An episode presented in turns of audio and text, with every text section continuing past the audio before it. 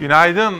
Bugün günlerden cuma. Hani o Mehmet Ali Birhan'ın söylediği gibi canım cuma. 9 Ekim 2020 Cuma sabahında İsmail Küçükkaya ile Hakikat Yolculuğu'na hoş geldiniz. Sesçime söyleyeceğim. Bugün Turgay var. Şu yayından önceki muhabbeti size bir gün 2 dakika anlatsa hem reyting tavan olur hem de sizler çok eğlenirdiniz efendim. Belki bir gün yaparız diyorum. Günaydın.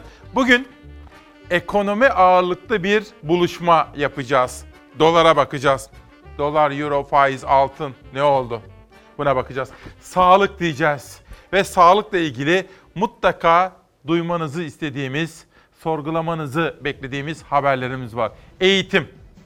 2 hatta 3 haber bugün sizlerle buluşacak. Çünkü eşitlik neydi efendim, bana söyler misiniz? Cengiz Aytmatov'un o müthiş filmindeki gibi sevgi neydi derdi ya. Eşitlik neydi diye soracağım sizlere. Bunun dışında siyasete bakacağız. İktidarıyla, muhalefetiyle. Kılıçdaroğlu'yla Ali Babacan dün neler konuştu? Haber kaynaklarımızla konuştuk. Oradaki görüşmeye dair perde arkası bilgileri sizlere aktaracağım. Yerel gazetelerden Türkiye turuna, yabancı gazetelerden dünya turuna çıkacağız. Ve daha pek çok sürprizimiz var, sizlerle buluşmasını istedim. Hazır mısınız efendim? Şehnaz'dan rica edeceğim, yönetmenimden. Hemen gazete okumaya başlayalım diyorum. Ve bugün 9 Ekim'de doğum gününü kutlayanları da ayrıca selamlayacağım ilerleyen dakikalarda. Hürriyet. O balalar işgali bitirdi. Azerbaycan, anne kucağında terk ettikleri topraklarını yaklaşık 30 yıl sonra tankla dönüp Ermenistan işgalinden kurtaran balalarını, yani çocuklarını konuşuyor. O zamanlar hepsi küçüktü, şimdi ikisi asker. Ve ayrıca bugün gazetenin genel yayın yönetmeni de Azerbaycan'ın kahraman ruhlu kadınlarından örnekler aktarmış. Hiç vakit yitirmeden günün ilk manşetini Azerbaycan'dan atıyoruz.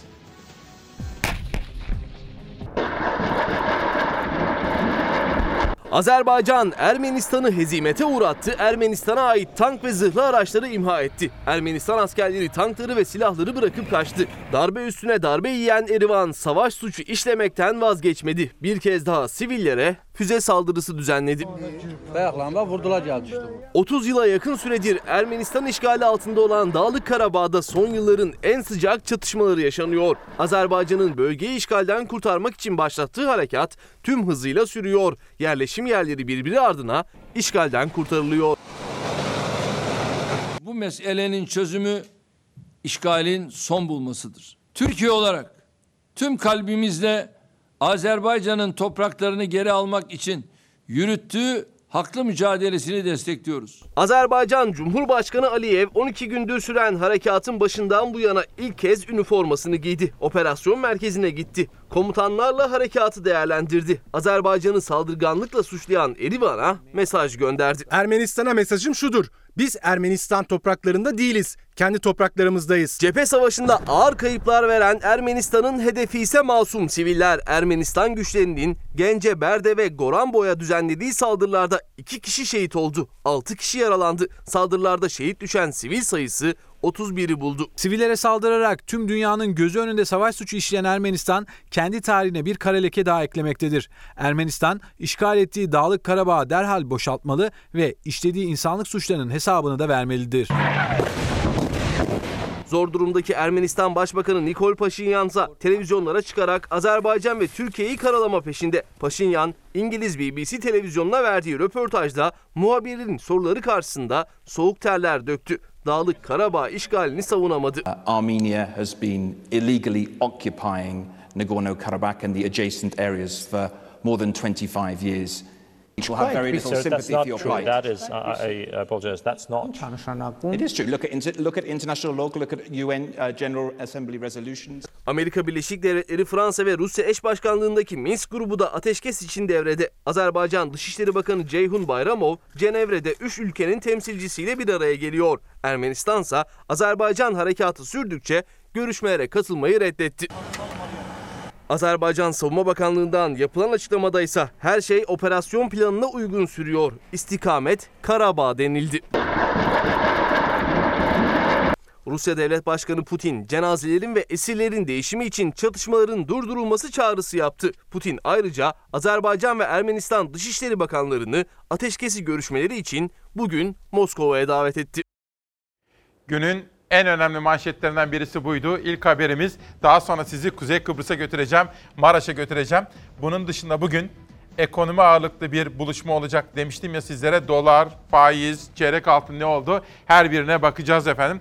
Onun dışında pamuk başta olmak üzere üreticiye dair haberler de, esnafa dair manşetler de yine bizimle birlikte olacak. Hürriyet ve Azerbaycan derken Milliyet Gazetesi'nden Kuzey Kıbrıs konusunu gündeme taşıyoruz şimdi. 46 yıl sonra tarihi açılış. Kuzey Kıbrıs Türk Cumhuriyeti 1974'teki barış harekatından beri kapalı olan Maraş bölgesinin bir bölümünü dün halka açtı. Tabii Kuzey Kıbrıs'ta meydana gelen bu gelişme Rum kesiminde de yankı buldu, Avrupa'da da yankı buldu. Ama Ankara'nın Kuzey Kıbrıs'taki seçime müdahale ettiği ve oradaki adaylardan Ersin Tatar lehine bir müdahalede bulunduğunu konuşuyor Kuzey Kıbrıs ve özellikle Akıncı da Ankara'ya bu konuda tepki gösteriyor. Hazırsanız 9 Ekim 2020 Cuma sabahının ikinci manşetini atıyoruz. Mutluyuz, gururluyuz, emeği geçen herkese teşekkür ediyoruz. Önemli olan tabii ki bu tarihi adımın atılmasıydı. Maraş'ın dünyaya açılmasıyla insanlığa da büyük bir hizmet vermiş olacaktır. 46 yıldır kapalı olan Maraş sahilinin bir bölümü açıldı. Başbakan Tatar halkla birlikte bölgeyi gezdi. Cumhurbaşkanı Akıncı kararın kendisinden habersiz alındığını söyledi. Seçime müdahale diyerek tepki gösterdi. Yapılanlar demokrasi adına yüz karasıdır. Bunun hiç lamı cimi yoktur. Seçimlerimize doğrudan bir müdahalenin devamıdır.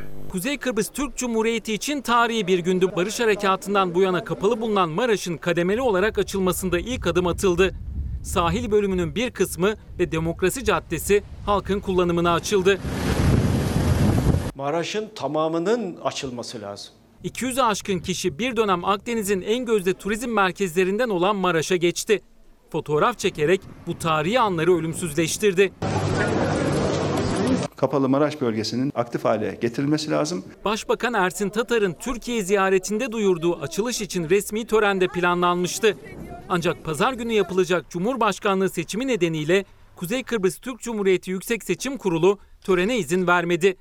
Cumhurbaşkanı Mustafa Akıncı da Sim TV'de katıldığı programda Maraş sahilinin seçimlerden hemen önce açılma kararını eleştirdi. Böyle bir olayın seçim malzemesi yapılmasına hiçbir Kıbrıslı Türk'ün gönlü razı değildir. Milli bir meselede ki Kuzey Kıbrıs Türk Cumhuriyeti'nin bekası için, geleceği için fevkalade önemli bir adımdır. Seçim yatırımı veya seçime yönelik bir hareket yoktur. Bağımsız Cumhurbaşkanı adayı Serdar Denktaş da halka sandıklara sahip çıkma çağrısı yaptı. Her türlü oyun oynanabilir dedi. Maraş'ın açılmasına tepki gösteren Yunanistan'dan da skandal bir adım geldi. Türkiye ile yapılacak NATO toplantıları öncesi 29 Ekim Cumhuriyet Bayramı'nı kapsayacak şekilde Ege Denizi'nde NAVTEX ilan etti. Atış eğitimi yapılacağını duyurdu. Türkiye yanıtsız bırakmadı. 28 Ekim'de atış eğitimleri için Ege'de NAVTEX duyurusunda bulundu. Günün ilk iki haberini Azerbaycan'dan ve Yunanistan'la ilgili meselelerden ve Kuzey Kıbrıs'tan attık. Aklınıza şu soru gelebilir. Mehtap Fakaoğlu Diri'nin dediği gibi. Bu Yunanistan'ın derdi nedir? Herkes sakinleşin dedikçe neden NAVTEX ilan ediyor diye soruyor. Figen Gül de bize bazı sorular soruyor. Efendim şu bakın Ermenistan meselesi. Ermenistan'ın mesela başındaki lider basiretsiz olduğu için, içeride sıkıştığı için bazen böyle popülist liderler bunu yaparlar. Savaş da dahil bazı çılgınlıkları yapar basiretsiz liderler. Ama biz halklara inanacağız. Halkların barıştan yana tutumuna. Mesela dedik ya bu ülkede o kadar güzel kardeşlerimiz var hepimiz. Bu ülkenin yurttaşlarıyız dedik ya. Ermenistan devletini kınarken içinde bulunduğumuz ülkede bizimle birlikte yaşayan Ermeni kardeşlerimizi de sevgiyle saygıyla selamlamayı bileceğiz dedik. Mesela bundan bağımsız olarak söylüyorum. Bugün size Hıncal Uluç'un bir yazısından bahsedeceğim. Bir gayrimüslimi o kadar güzel anlatmış ki memleket sevgisi nedir bize bunu hatırlatıyor Hıncal Uluç. Evet Jack Kami'den bahsediyorum ilerleyen dakikalarda. Ama bize düşen basiretsiz liderlerin tuzağına kapılmak değil, halkların barışını, huzurunu, esenliğini savunmaktır diyorum. Böylece Hürriyet ve Milliyet'ten Pencere'ye geçiyor ve sıradaki manşeti aktarmak istiyorum sizlere. Ülkede yatağa aç giren çocuklar varsa mümin sarayda oturmaz. Bir fotoğraf yansıdı dün siyaset kulislerine. İki muhalefet lideri Kılıçdaroğlu ve Babacan bir araya geldiler. Gündemlerinde ağırlıklı olarak ekonomi vardı. CHP lideri Kılıçdaroğlu, Deva Partisi lideri Ali Babacan'a hayırlı olsun ziyaretinde bulundu. İkili, Cumhurbaşkanı Erdoğan'ın müminin görevi yoklukla sabretmektir sözlerine sert tepki gösterdi. CHP lideri Kılıçdaroğlu, Cumhurbaşkanı Erdoğan'ın sözlerinin hatırlatılması üzerine mümin alçak gönüllüdür, mümin kul hakkı yemez, mümin bu ülkede yatağa aç giren çocuklar var ise sarayda oturmaz. Bir insanın söylemiyle eyleminin örtüşmesi gerekiyor. Söylemi farklı, yaşam tarzı farklıysa orada riya vardır, ikiyüzlülük vardır diye konuştu. CHP liderini ağırlayan Ali Babacan ise aynı hatırlatma üzerine görevini sabretmeye öğütlemek değil, refah seviyesini yükseltmek dedi. Babacan, hükümetlerin görevi vatandaşlarımızdan yokluk karşısında sabretmesini istemek değil, mümkün olduğunca en yüksek refah seviyesini sunmaktır. Bunu yapamayıp da yokluğa karşı sabredin diye nasihatte bulunmak bir hükümetin görevi değildir biçiminde konuştu efendim. Bir de hani Azerbaycan konusu, Kuzey Kıbrıs meselesi, bu iki gündem maddesini sizlere anlatacağımızı söylemiştik. Bir de koronavirüse ilişkin alınan tedbirler, alınmaması gereken bazı kararlar varmış aslında. Ya da şeffaflık demiştik ya, dün ne demiştik? Şeffaflık, yani apaçık olmak, açık. Böyle hani kalbiniz elinize alacaksınız, göstereceksiniz, kalbinizi görecekler. Veya diliniz ve zihniniz arasında paralellik olacak. Söylediğinize inanacaklar. Sonra bir takım sorunlar çıkıyor. Gerçeklerin er veya geç ortaya çıkmak gibi kötü bir huyu vardır derler ya efendim. İşte o hesap. Ondan sonra sehven deriz ama gerçekte sehven midir? Kim bilir? Bir vatandaşımızın test sonucu pozitif çıktı. Bu ülkemizde görülen ilk vakadır. Türkiye'de ilk koronavirüs vakası açıklandığı gibi 11 Mart'ta değil Şubat ayında görüldü iddiaları gündemde. İddiaya sebep Sağlık Bakan Yardımcısının imzasıyla yayımlanan bilimsel makale. İşte o makale yayından kaldırıldı. Yardımcısının ardından Sağlık Bakanı da sehven açıklamasıyla iddiaları yalanladı. İlgili makalede sorumlu yazar tarafından vakaların hastaneye yatış tarihleri sehven Mart-Nisan ayları yerine Şubat-Mart olarak yazılmıştır. Yine vaka lokasyonu olarak İstanbul ve Mersin yerine sadece Tarsus ifadesinin geçtiği tespit edilmiştir. Bir defa çalışmanın yapıldığı aylar karışmaz, çalışmanın yapıldığı iller yanlış yazılmaz. Bu yazıyı 5 yazar yazmış, yüzlerce kişinin elinden geçiyor. Etik kurul onayları alınmamış, Sağlık Bakanlığı'ndan onay alınmış ve son derece Covid ile ilgili kritik bir konu. Bu sehven yapılamayacak kadar büyük bir hata. CHP Ankara Milletvekili Murat Emir'in ulaştığı makale Haziran ayında uluslararası bir sağlık dergisinde yayımlandı. Makalede Mersin Tarsus'taki özel bir hastanede yatan Covid-19 tanısı konmuş 24 hastanın üzerinde antibiyotik tedavisi uygulandığı ve çalışmanın Şubat-Mart aylarında yapıldığı açıkça belirtiliyor. Sağlık Bakan Yardımcısı Şuayb Birinci o makalenin yazarlarından biri. Fahrettin Koca yardımcısının yıpratılmaya çalışıldığını savundu. Sayın Bakan, Bakan Yardımcısına sahip çıkacağına, sehven diyeceğine ve bizleri suçlayacağına önce vatandaşlarımıza karşı dürüst olsun, gerçekleri söylesin. Bakan Yardımcısı sosyal medya hesabından basit bir yazım hatası diyerek iddiaları yalanladığı açıklamasını birkaç saat sonra sildi. Sağlık Bakanı Fahrettin Koca'dansa açıklama gece geç saatlerde geldi. Bakan da sehven dedi. Dergiye kanıt ve düzenleme metni gönderildi ancak kısa süre sonra bilimsel makale yayından çekildi. Koca çalışmada yer alan ilk hasta bildiriminin 25 Mart'ta yapıldığını söyledi. Bir an için doğru olduğunu kabul etsek, bir aylık sürede bu kadar vakayı bulup, çalışıp, sonuçlarını alıp, yazıp, yolladıklarını düşünmek hayatın akışına uygun değil. Sağlık Bakanlığı bu yalanın, bu tutarsızlığın üstüne yatamaz ve mutlaka bunu çözmek zorunda. En sağlıklı bilgiyi, en doğru bilgiyi vatandaşlarıyla paylaşmak devletimizin asli görevidir. Neden? Bana söyler misiniz? Mesela en sağlıklı, en doğru bilgiyi öğrenirsek ne yaparız? Adımımızı ona göre atarız. Hata yapmayız. Annemizi, babamızı, sevdiklerimizi, çoluğumuzu, çocuğumuzu, kendimizi, karşımızdakileri korumak isteriz. gerçek sayıları bilmek, her şey için geçerli bu. Gerçek bilgiye sahip olmak son derece önemlidir. Uyanan Çalar Saat ailesini görüyorum. Bursa'dan Kadir dayımız, Kadir Şankaya, 80'inde bir delikanlı. Ülkemizin tarımla, üretimle daha fazla meşgul olmasını, tarım ve üretimin daha fazla gündeme gelmesini istiyor Kadir Şankaya. Pazar günü de elma hasatı başlıyormuş. Kendisine de teşekkür ediyorum Kadir dayıma. Sözcü, TÜİK nereden alışveriş yapıyorsa adres versin, biz de oradan alalım diyor Sözcü gazetesi. Enflasyondan beli kırılan vatandaş böyle sesleniyor. Yıllık enflasyonu %11.75 diye açıklayan TÜİK'in ürün fiyatlarını nereden aldığı merak konusu oldu. Çünkü çarşı pazardaki enflasyon %30'lara dayanıyor diyor efendim. Bir soru soracağım, sonra sizi Ankara'ya götürmek istiyorum. Sorum şu. Sizin yaşadığınız enflasyon kaç efendim? Hayat pahalılığı size kaç gibi geliyor? Hani mesela alışverişe gidiyoruz ya, çarşıya, pazara, markete gidiyoruz. Alışverişi yaptık diyelim. Bir önceki ayla veya bir önceki yılla bu seneyi karşılaştırdığınız zaman sizin yaşadığınız hayat pahalılığı oranı kaç diye soruyorum. Sırada Mansur Yavaş var. Mansur Yavaş, içinden geçmekte olduğumuz zorlu dönemde en büyük sorun ve sıkıntının dar gelirli yurttaşlarımız ve onların ailelerinde yaşandığını biliyor. Dolayısıyla manşetimizi hatırlatmak isterim. Eşitlik. Eşitlik neydi?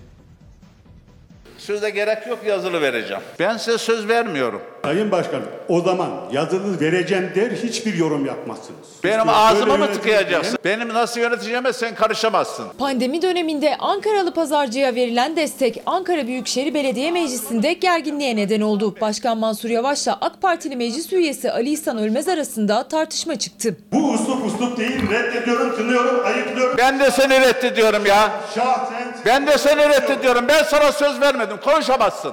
Vallahi konuş. Ben sana söz verirsem konuşursun. Ben konuşurum da. Konuşamazsın. Konuşurum. Konuşamazsın. Al mikrofonu o zaman. Ayıp denen bir şey var. Koronavirüs tedbirleri kapsamında ilk sokağa çıkma yasağını gece yarısı duyurmuştu hükümet. Ertesi sabah için pazar yerlerinde hazırlık yapan, mallarını getiren pazarcı esnafı mağdur olmasın diye Ankara Büyükşehir Belediyesi ürünleri satın aldı. O satın almayı sordu AK Partili meclis üyesi Ali İhsan Ölmez. Mansur Yavaş yazılı cevap vereceğim dedi. Ölmez ısrarcı olunca ikili arasında tansiyon yükseldi. Lütfen bırak eline mikrofonu. Lütfen kardeşim. Konuşacağım. Lütfen. Siz hayır müessesesi gibi konuşuyorsunuz. O gün o pazara yasak çıktıysa hangi evliya peygamber torunu gitti kime ne kadar para vereceğine karar verdi? Niye buradan 3 partinin grup başkan vekiliyle müşterek yapmadı? Sevgili kardeşim, o akşam bir dakika cevabını veriyorum. O anda gitti zabıta daire başkanı, herkesin elinden pazardan aldığı makbuzu aldı, onları ödedi. Yani bunlara kar vermedik. Pazarcıya destek gerginliği devam ederken Mansur Yavaş sosyal yardım alan ihtiyaç sahibi ailelere internet ve su desteği verileceğini de açıkladı. 160 bin aileye ucuz su vereceğiz. 10 lirayı geçmeyecek faturası. En önemlisi Türkiye'de ilk defa yapacağımız şu. Bütün sosyal yardım alanlara ücretsiz internet vereceğiz. Gölbaşı Belediyesi de pandemi döneminde dükkanını kapatma noktasına kadar gelen esnafa destek çıktı. Başkan Ramazan Şimşek, esnafın dükkan kiralarında Ekim, Kasım ve Aralık ayı için %80 indirim yapılacağını açıkladı. Mansur Yavaş iyi gidiyor. Halka yakın, halkın derdiyle dertlenen, beni hiç ilgilendirmez partisi şuyu buyu. Hiç, zerre kadar ilgilendirmez beni. Ama ben buradan, başta Ankara'daki, sonra İstanbul, sonra bütün illerdeki Adana, Mersin dahil AK Partili ve MHP'li belediye meclis üyelerine de seslenmek istiyorum. Efendim bakın, görüntü iyi değil, hoş değil, zarif değil. Yeni seçilmiş belediye başkanları zaten zor durumdaki belediyeleri devraldılar. Mali durumlarına, bilançolarına bakıyoruz. Durumlar iyi değil. Hal böyleyken içinden geçmekte olduğumuz pandemi, yani salgın döneminde vatandaşa yardım götürmeye çalışıyorlar. Lütfen engelleyici değil, destekleyici olun. Bu memleket meselesi, parti meselesi değil. Mansur Yavaş olsun, İmamoğlu olsun, Vahap Seçer olsun, Zeydan Karalar.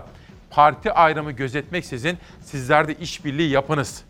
Yeni seçilmiş belediye başkanlarını engelliyor gibi bir görüntü oluşturmak, böyle bir algıyı meydana getirmek hoş değil. Sizlere de faydası hiç yok, inanın.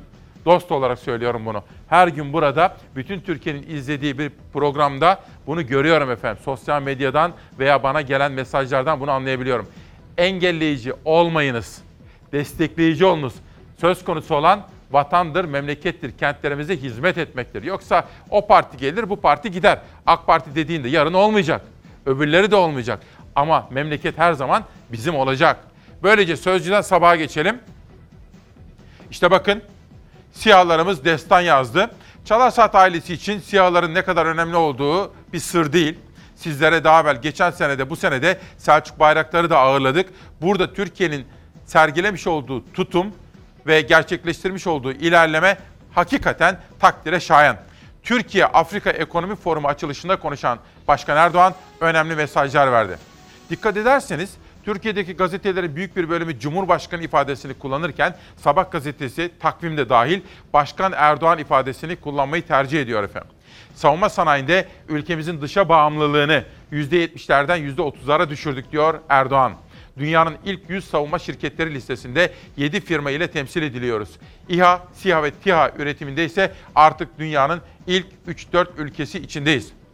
Bu konuda ilerleyen dakikalarda dünya gazetelerini okurken Financial Times gazetesinde Türkiye'nin bu konuda sergilemiş olduğu gelişmeyi de anlatan bir haberi sizlere aktarma imkanı bulacağım.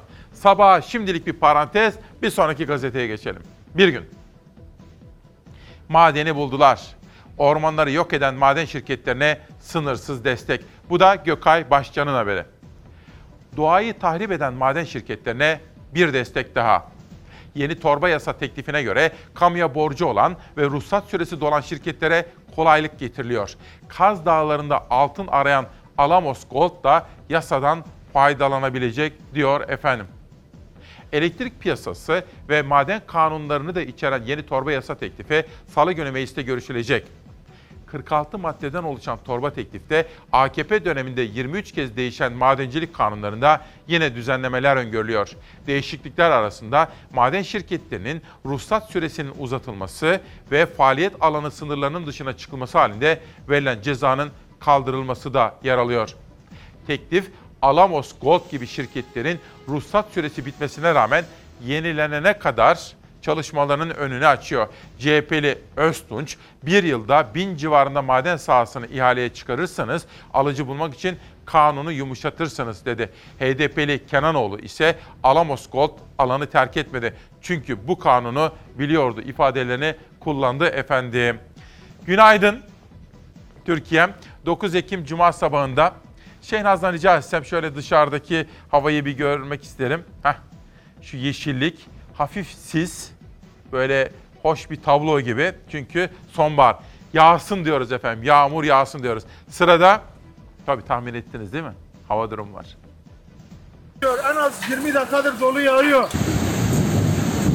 Kaldırımlar çöktü, yıkılan istinat duvarları tehlike saçtı. Dolu yağışı yurdun batısında pek çok noktada zarara neden oldu. Yağmur suyuyla dolan yollarda sürücüler zor anlar yaşadı. Yurdun batı ve iç kesimlerinde şimşekler geceyi aydınlattı. Allah bol bereket inşallah bu sene değil, yeni sene olacak. Bol bol meyve yiyeceğiz, bol bol para şudur budur inşallah.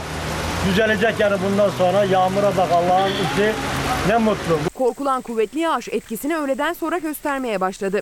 Beklenen dolu yağışı ise genellikle Kuzey Ege ve Marmara bölgesinin güney illerinde yer yer etkili oldu. Yani şu mesela elma kadar, bu kadar büyük,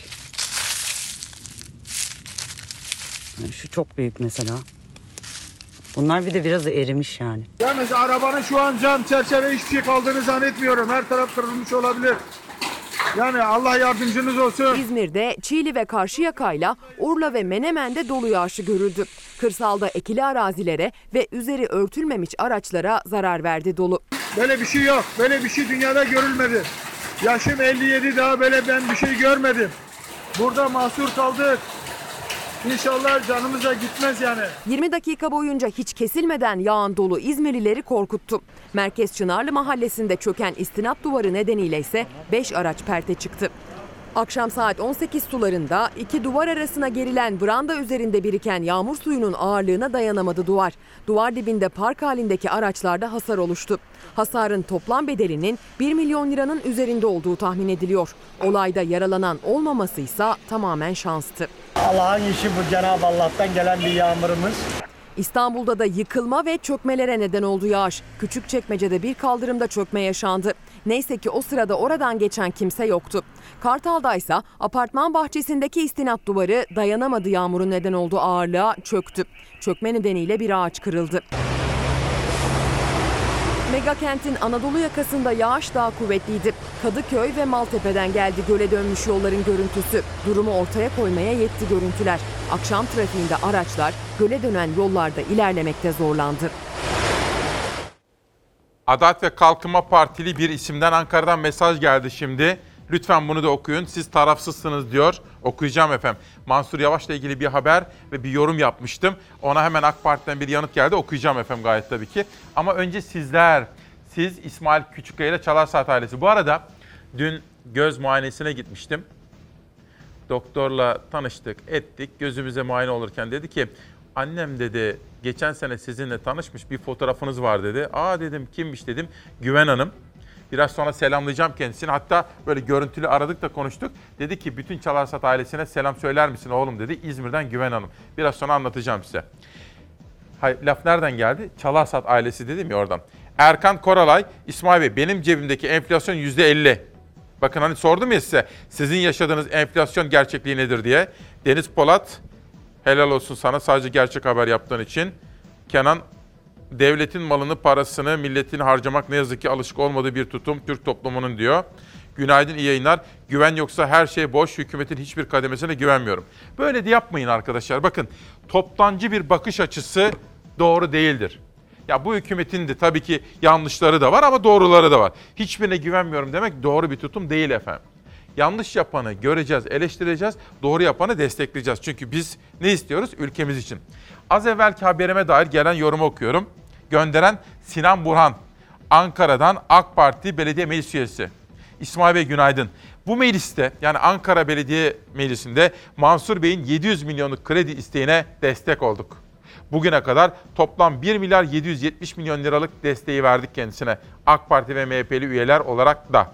Belediye Meclisi'nde kararların %98'ini oy birliğiyle aldık, alıyoruz. Kendisini engellemiyoruz. Ankara hepimizin diyor efendim. Sinan Burhan, AK Parti meclis üyesi. İşte ben bu tutumu görmek istiyorum.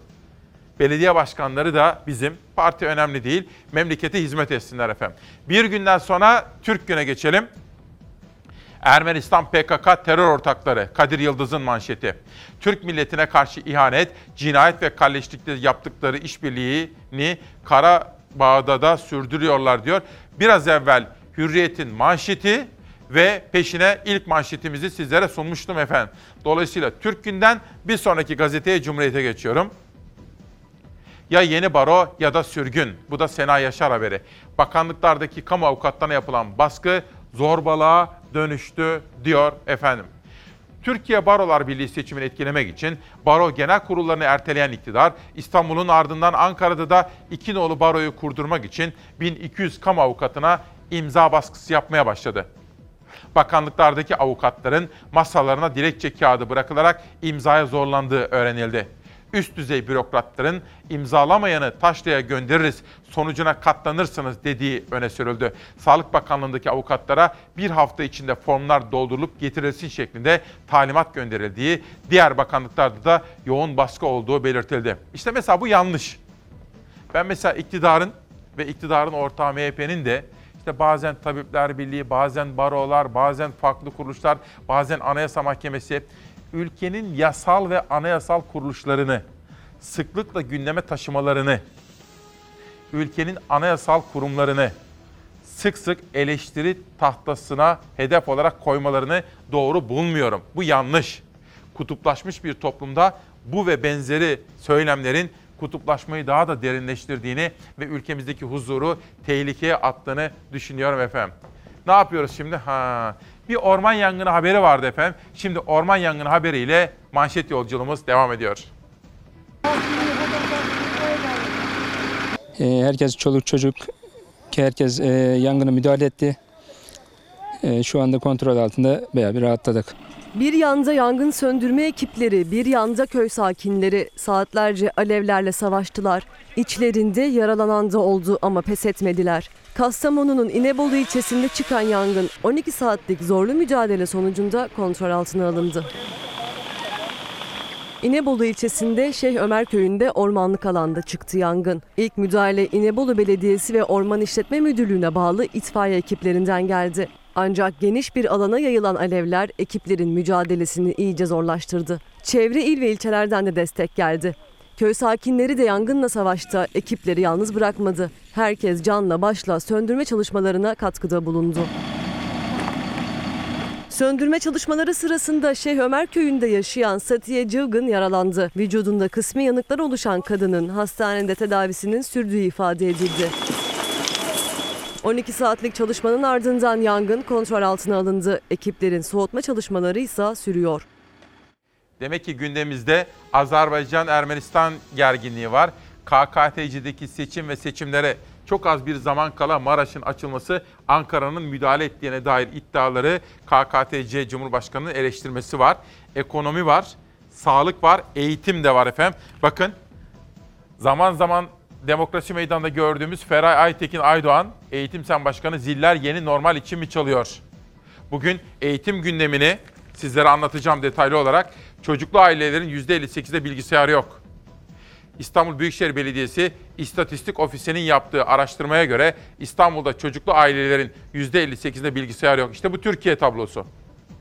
Çocuklu yoksul ailelerin %40.2'si internet aboneliğine sahip değil ve çocuk sayısı arttıkça internet erişim azalıyor. Bir gündeki bu haber ve Feray Aytekin Aydoğan'ın buradaki yoruma ilişkin tespitleri ve çözüm önerileri son derece kritik eğitim konusunda. Bir de tutuklu gazeteci arkadaşlarımız konusunda ne kadar üzüntülü olduğumuzu bilmektesiniz. Bugün hem Soner Yalçın Sözcü'deki yazısında hem de avukat Hüseyin Ersöz Cumhuriyet'teki konuk olduğu köşede hedefteki gazetecilik üzerine Müyesser Yıldız'a dair de bir yazı yazmışlar. Bir soru soracağım. Sizce bir ülkede neden çok sayıda gazeteci tutukludur efendim? Neden? Bunu düşünelim. Hadi sabahın sorularından birisi bu olsun. Tekrar ediyorum. Bir ülkede çok sayıda gazeteci neden tutuklanır? Günün sorusu bu olsun. Diyor ve Cumhuriyet'ten Muğla'ya geçiyorum. Muğla Marmaris gazetesi Doğan'ın mı doların mı yeşili? Bu da Cihan Altut'un manşeti. Marmaris'i ziyaret eden CHP Genel Başkan Yardımcısı Ali Öztunç iktidara ateş püskürdü. Ali Öztunç'un sesi vardı. Eğer hazırsa sizlere dinletebilirim onu. Yönetmenim beni bilgilendirsin lütfen. Resmi gazetede yayımlanan ilan ile 4'ü Marmaris'te, 8'i Bodrum'da olmak üzere Muğla'da 32 adet jeotermal saha için ihaleye çıkıldığını söyleyen Ali Öztunç, biz yatırıma jeotermale karşı değiliz. Doğanın yeşiliyle doların yeşili arasında tercih yapmak zorunda kalındığı zaman Adalet ve Kalkınma Partisi doların yeşilini tercih ediyor diyor.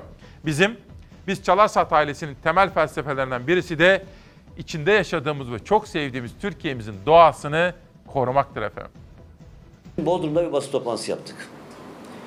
Birilerinin zoruna gitmiştim ki basın toplantısı.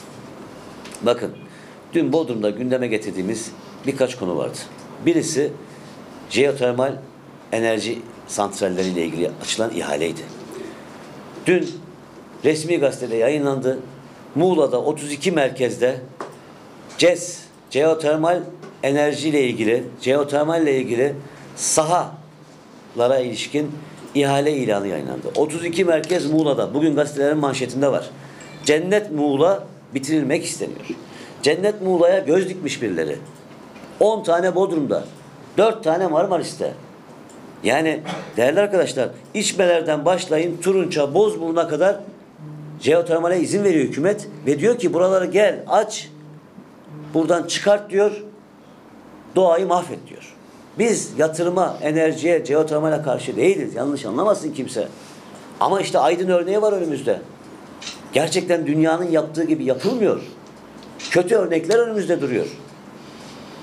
Bir anda ne oldu da Muğla'da 32 tane jeotermal sahası ilana çıktı? Ne oldu?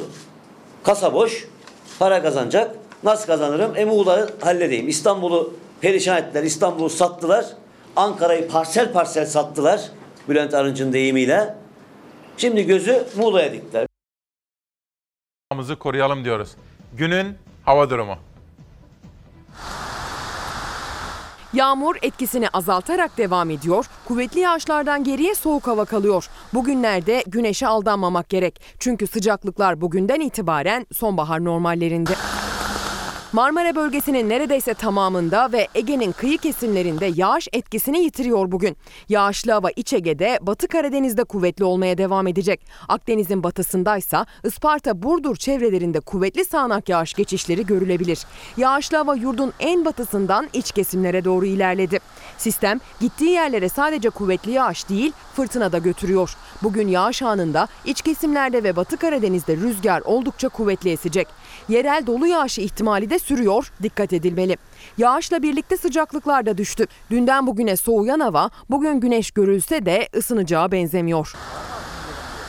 Cumartesi günü ise Batı ve Orta Karadeniz'de görülecek yağışlı hava. Yağış kuvvetini yitirmiş olacak hafta sonunda. Ancak hava yine de serin. Pazar günü ise yağış sadece Doğu Karadeniz kıyılarında etkisini sürdürüyor. Sıcaklıklardaysa önemli bir değişiklik beklenmiyor pazar günü. Ancak güneşli gökyüzü gün içinde hissedilen sıcaklıkları birkaç derece arttırabilir bugünlerde. Ancak özellikle sabah ve akşam saatlerindeki sonbahar serinliği hastalığa davetiye çıkarıyor. Dikkat etmekte fayda var. Başkaca hava durumu haberleri de var. Tabii bir selamımızı da hastalarımıza söylemek istiyorum. Bir de iyileşenlere. Ahmet Demiral da müthiş mücadele sergiliyor. Tabii eşi Elif'in de kızının da destekleriyle Ahmet de iyileşmekte, uyanmış. Bütün hastalarımıza, iyileşmekte olan bütün hastalarımıza da sevgiler ve geçmiş olsun dilekleri söylüyor. Böyle geçiversin diyorum efendim. İşte sosyal medyanın manşetleri. Zeynep Babacan, İsmail Bey günaydın. Taşerondan kadroya geçenlerin toplu iş sözleşmesinden hiç konuşulmuyor diyor. Bize böyle bir gündem ricasında bulunuyor. Taşeron ve bu konudaki hak mağduriyetleri. İsmail abi, sizi her gün izliyorum. 46 yaşındayım. Yürüme engelliyim. Rica etsem engelli aylıklarının artmasını gündeme getirir misiniz? Şimdiden teşekkür ederim. Bunu da Ankara'ya duyurmak istiyorum efendim. Engelli maaşları yetmiyormuş. Ve maalesef efendim, maalesef. Hani bakıyoruz. İster istemez bakıyoruz. Çünkü hayatımızdaki her şey etkiliyor. Hani ben bakmam diyemem. Bakıyorum, mecburum. Dolar TL kurunun yükselişi devam ediyor. 7.94 seviyesinden işlem görüyor efendim. Merkez Bankası'nın net döviz rezervleri son 16 yılın en düşük seviyesini gördü diyor. Osman Kavala hakkında düzenlenen iddianamenin bir bölümünü dehşet içinde okudum. UYAP'a düşen iddianameye göre Kavala hakkında 3 kez ağırlaştırılmış müebbet ve 20 yıl hapis isteniyor. Hak mahrumiyetleri de cabası. Bu kadar ceza eline silah alan darbeciler için bile istenmedi. Barışçı arkadaş devam ediyor. Osman Kavala, casusluk amaçlı temin, anayasal düzeni ortadan kaldırmak ve TBMM ile hükümeti ortadan kaldırmak ile suçlanıyor.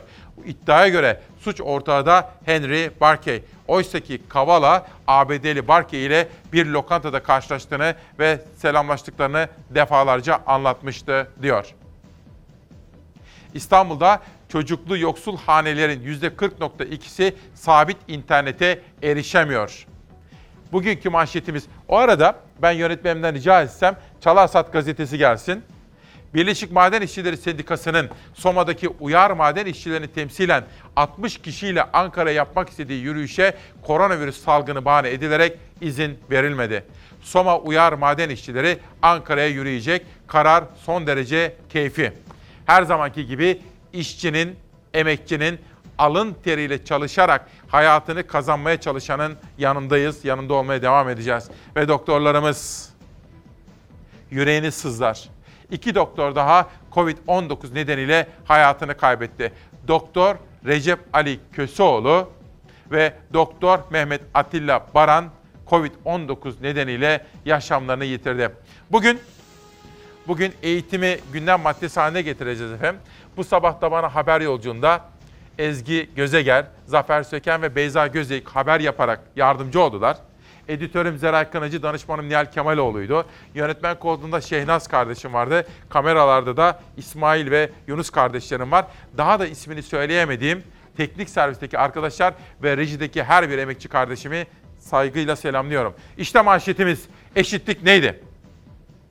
İstanbul Büyükşehir Belediyesi'nin yaptığı araştırmaya göre bir veya daha fazla çocuk bulunan yoksul hanelerin %40.2'sinin sabit internet aboneliği yok. Bir dakika. Efendim bu canlandırdığım, üzerinde çok durmanız gereken, çok düşünmeniz gereken, ülkemiz için sorgulamanız gereken bir husus. Uzaktan eğitim zamanında çocuklarımızın bir kısmına tablet veremiyor isek, onların uzaktan eğitime erişebilecekleri interneti onlara sağlayamıyor isek, rahat uyuyamamak gerekir. Rahat uyuyamayız böylesine bir tablo karşısında. Çünkü geleceğimiz konusunda kaygı verici bir durumdur bu. Tekrar okuyorum burayı. Dikkatinizi rica edeceğim. İstanbul Büyükşehir Belediyesi'nin yaptığı araştırmaya göre bir veya daha fazla çocuk bulunan yoksul hanelerin %40.2'sinin sabit internet aboneliği yok. İnternet erişiminde en büyük sorun pahalılık. Çocuğu okula giden hanelerin %58,5'unda bilgisayar, %83'ünde tablet mevcut değil diyor efendim. İşte böyle. Biraz sonra haber yolculuğumuza devam edeceğiz. Ama izin verirseniz ben ilk sade kahvemi hak ettim. Ne dersiniz? Sade kahvemi içeceğim. Sonra dönüşte haber yolculuğumuza, manşet yolculuğuna devam edeceğiz. Bir de Ankara'dan bir genel başkan geldi konuğumuz. Onunla da ekonomi, eğitim, sağlık gibi temel gündem maddelerini konuşacağız. Her sabah bir şifadır. Evet öyle diyoruz. Her sabah bir şifadır. Günaydın. 9 Ekim 2020 Cuma sabahında İsmail Küçükkaya ile Demokrasi Meydanı'ndayız efendim. Azerbaycan-Ermenistan gerginliği ilk manşet. Yunanistan'la Türkiye arasındaki gerginlik ve bununla bağlantılı Doğu Akdeniz'deki gelişmeler halen önemini korumakta. Pazar günü Kuzey Kıbrıs'ta yapılacak seçim ve Ankara'nın Ersin Tatar'ın lehine bazı hareketler yaptığına dair iddialar, Mustafa Akıncı'nın iddiaları ve Maraş'ın kısmen de olsa açılması günün ikinci manşeti. Eğitim, sağlık, ekonomi. Dolar almış başını gidiyor. Biz bakmak ve ilgilenmek zorundayız. Bu ve benzeri haberlerle dop dolu ve başkaca sürprizlerimizin de Ankara'dan bir siyasi parti liderinin de konuk olarak katılacağı İsmail Küçükkaya ile Demokrasi Meydanı ikinci turuna başlıyor. Eşitlik neydi? Bugünkü manşetimiz. Eşitlik neydi? Yeni Çağ. Orta direk yıkılıyor, işsizlik büyük sorun. Babacan, iktidarın ekonomi politikasını yerden yere vurdu. Deva Partisi lideri, Türk lirasının değer kaybının kötü yönetimin sonucu olduğunu belirterek çelişki dolu, tutarsız bir yönetim var. Yokluğa sabredin demek hükümetin görevi değildir dedi efendim. Bugün ekonomiyi de çok detaylı olarak konuşma imkanı bulacağım. Ve Yeni Çağ'dan bir sonraki gazete Karar. Aynı olay manşetlerde. İki liderin bir araya gelişi manşetleri belirlemişe benziyor. Ekonomi böyle gitmez. Dolar karşısında yılbaşından bu yana %33 değer kaybeden Türk lirası gelişmekte olan ülkeler arasında da en büyük erimeyi yaşarken muhalefet liderleri ekonomi yönetilemiyor. 2023'e kadar ne ekonomik sistem ne siyasi meşruiyet dayanır sözleriyle hükümeti eleştirdi. Akşener ve Davutoğlu'nun ardından Kılıçdaroğlu ve Babacan da erken seçim zorunlu dedi. Ve burada kelime hatası var değil mi? Tasih yapmamışlar. Birinci sayfa manşette olmaz aslında bakın değil mi? Bir böyle biraz daha özen gösterse Karar Gazetesi. Bakayım gazetede de var mı? Hani acaba taşra baskısında gözlerinden kaçtı. Bak burada da var görüyor musunuz ya? Kötü olmuş. Şimdi gazetenin birinci sayfası çok önemlidir. Dolayısıyla böyle tasih hatası yapmamak gerekir. O nedenle tekrar okumak gerekir. Üzüldüm Karar Gazetesi adına. Önemli bir manşete imza atmışlar oysaki. Bir sonraki gazeteye geçelim. Dünya Gazetesi'nde de Cumhurbaşkanı'ndan pamukçuların 7 talebi. Pamuk üretimi yapılan illerden Cumhurbaşkanı Erdoğan'a pamukta piyasa koşullarının iyileştirilmesi için gereken tedbirler başlığıyla bir rapor azledildi. Bu raporu okuyacağım. Ali Ekber Yıldırım imzası taşıyor ama bu kuşağın bir sorusunu sorup haberi izlemenizi isteyeceğim. Pamukla ilgili manşet aktaracağım ama. Biz devletimizin nasıl olmasını istiyoruz efendim? Tabii. Tarikatlar, cemaatler, şu yapı, bu yapı, devlet sisteminin dışında herhangi bir hiyerarşik tanığı istemiyoruz. Herhangi bir hiyerarşik yapının oralara egemen olmasını istemiyoruz, değil mi? Kişi özel hayatında ne yaparsa yapsın, neye inanıyorsa, nasıl bir davranış kalıbı sergiliyorsa sergilesin. Ama o sivil hayatta ve mahrem alanda kalsın.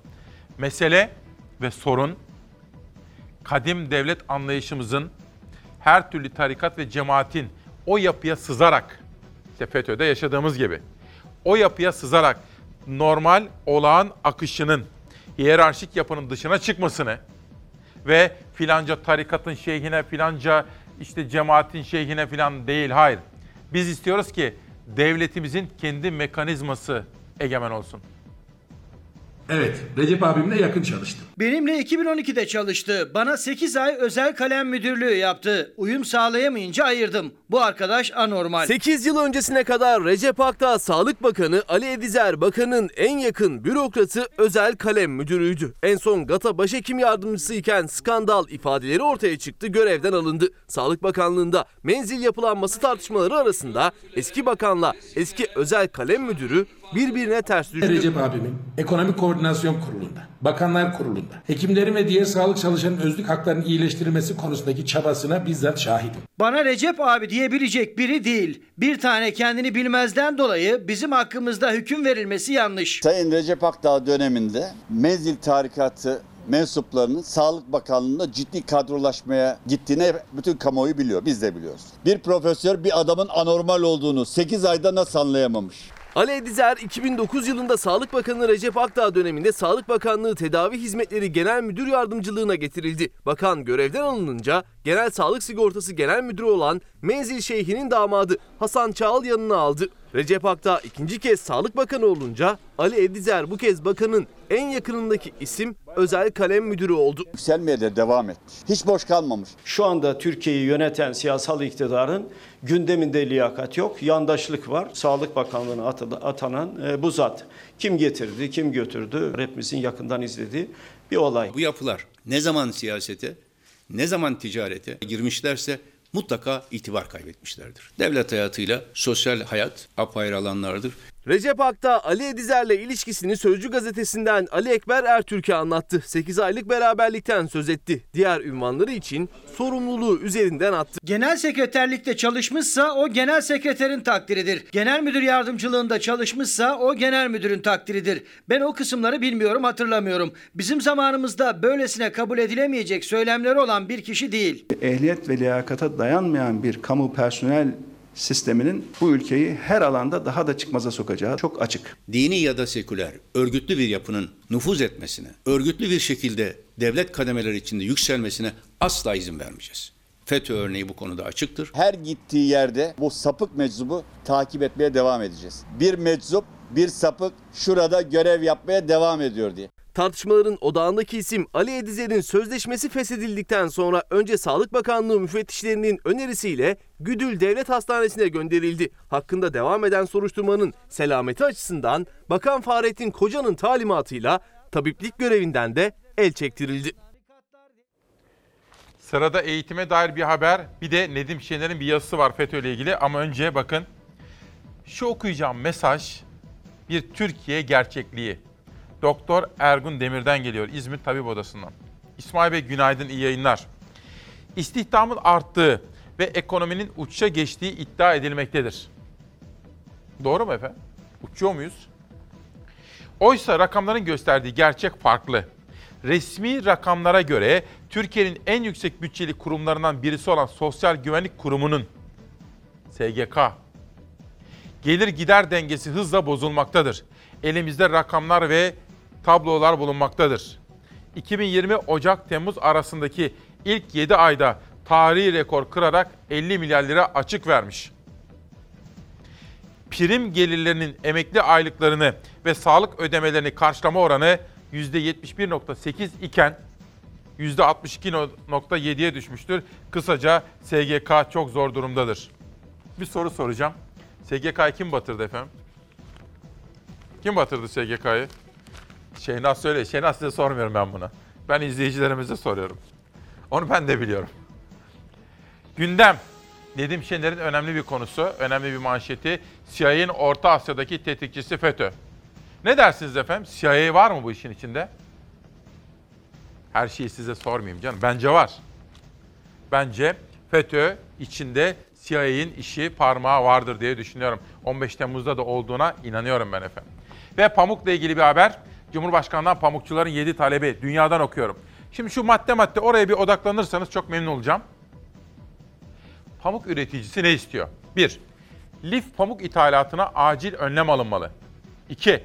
2020 destekleri hemen açıklanmalı. 3. Emanet usulü lif pamuk satışı yasaklanmalı. 4.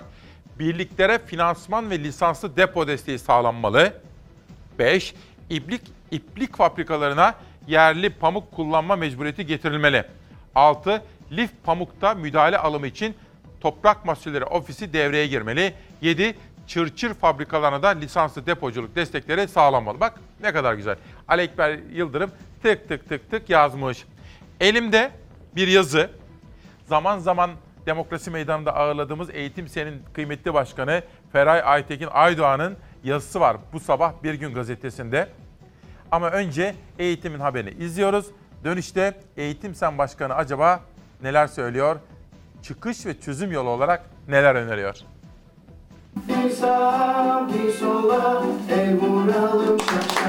Yüz yüze eğitimde ikinci aşama pazartesi başlayacak. Okul öncesi sınıflar haftada 5 gün, günde 6 saat eğitim yapacak. İlkokul 1, 2, 3 ve 4. sınıflar, 8. sınıflar, lise hazırlık sınıflarıyla 12. sınıflarsa haftada 2 gün okula gidecek. Eğitim saatleri ise değişiklik gösterecek. Milli Eğitim Bakanlığı yüz yüze eğitime geçiş planını açıkladı. 81 ilin valiliğine yazı gönderdi. O yazıyla birlikte ikinci aşamanın da detayları belli oldu. Uyulması gereken kurallar var. Burada uyulmadığını görüyoruz. Orada olacak mı, uyabilecek mi? Olacaklar inşallah. Yüz yüze eğitimde sınıflar öğrenci mevcudu doğrultusunda sosyal mesafeye göre gruplara ayrılacak. Ders süresi 30 dakika, teneffüsler 10 dakika olacak. Valiliklerin kararlarıyla cumartesi günleri de ilkokullarda ve ortaokul 8. sınıflarda okullarda yüz yüze eğitim yapılabilecek. Yüz yüze eğitimde okul öncesi sınıflar haftada 5 gün okula gidecek, günde 6 saat eğitim yapacak. İlkokul 1, 2, 3 ve 4. sınıflarda ve 8. sınıflarda haftada 2 gün toplam 12 saat, İmam Hatip ortaokullarında haftada 2 gün toplam 14 saat yüz yüze ders yapılacak. Lise hazırlık sınıfları ve 12. sınıflarda ise haftada 2 gün toplam 16 saat ders olacak. Bu da bir Zafer Söken haberiydi. Başkaca eğitim haberleri de var. Efendim tabii biz bir Çalar Saat ailesiyiz dedik. Berna Ergül Ankara'dan doğum günü kutluyor 9 Ekim'de. Asude Erhan yeni yaşının ilk gününü kutluyor bugün.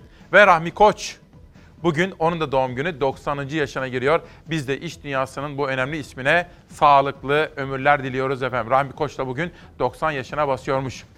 Eğitim konusu en çok üzerinde durduğumuz konu.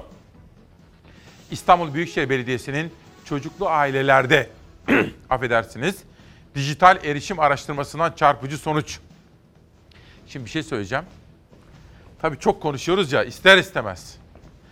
Çok konuşunca da tabii tempoda yapmaya çalışıyorum ama hem canınızı sıkmayacak kadar hızlı hem de takip etmenizi sağlayacak kadar yavaş olmaya gayret ediyorum. Ama bunu sağlamak için de boğazımızın kurumaması lazım. Ne yapıyoruz?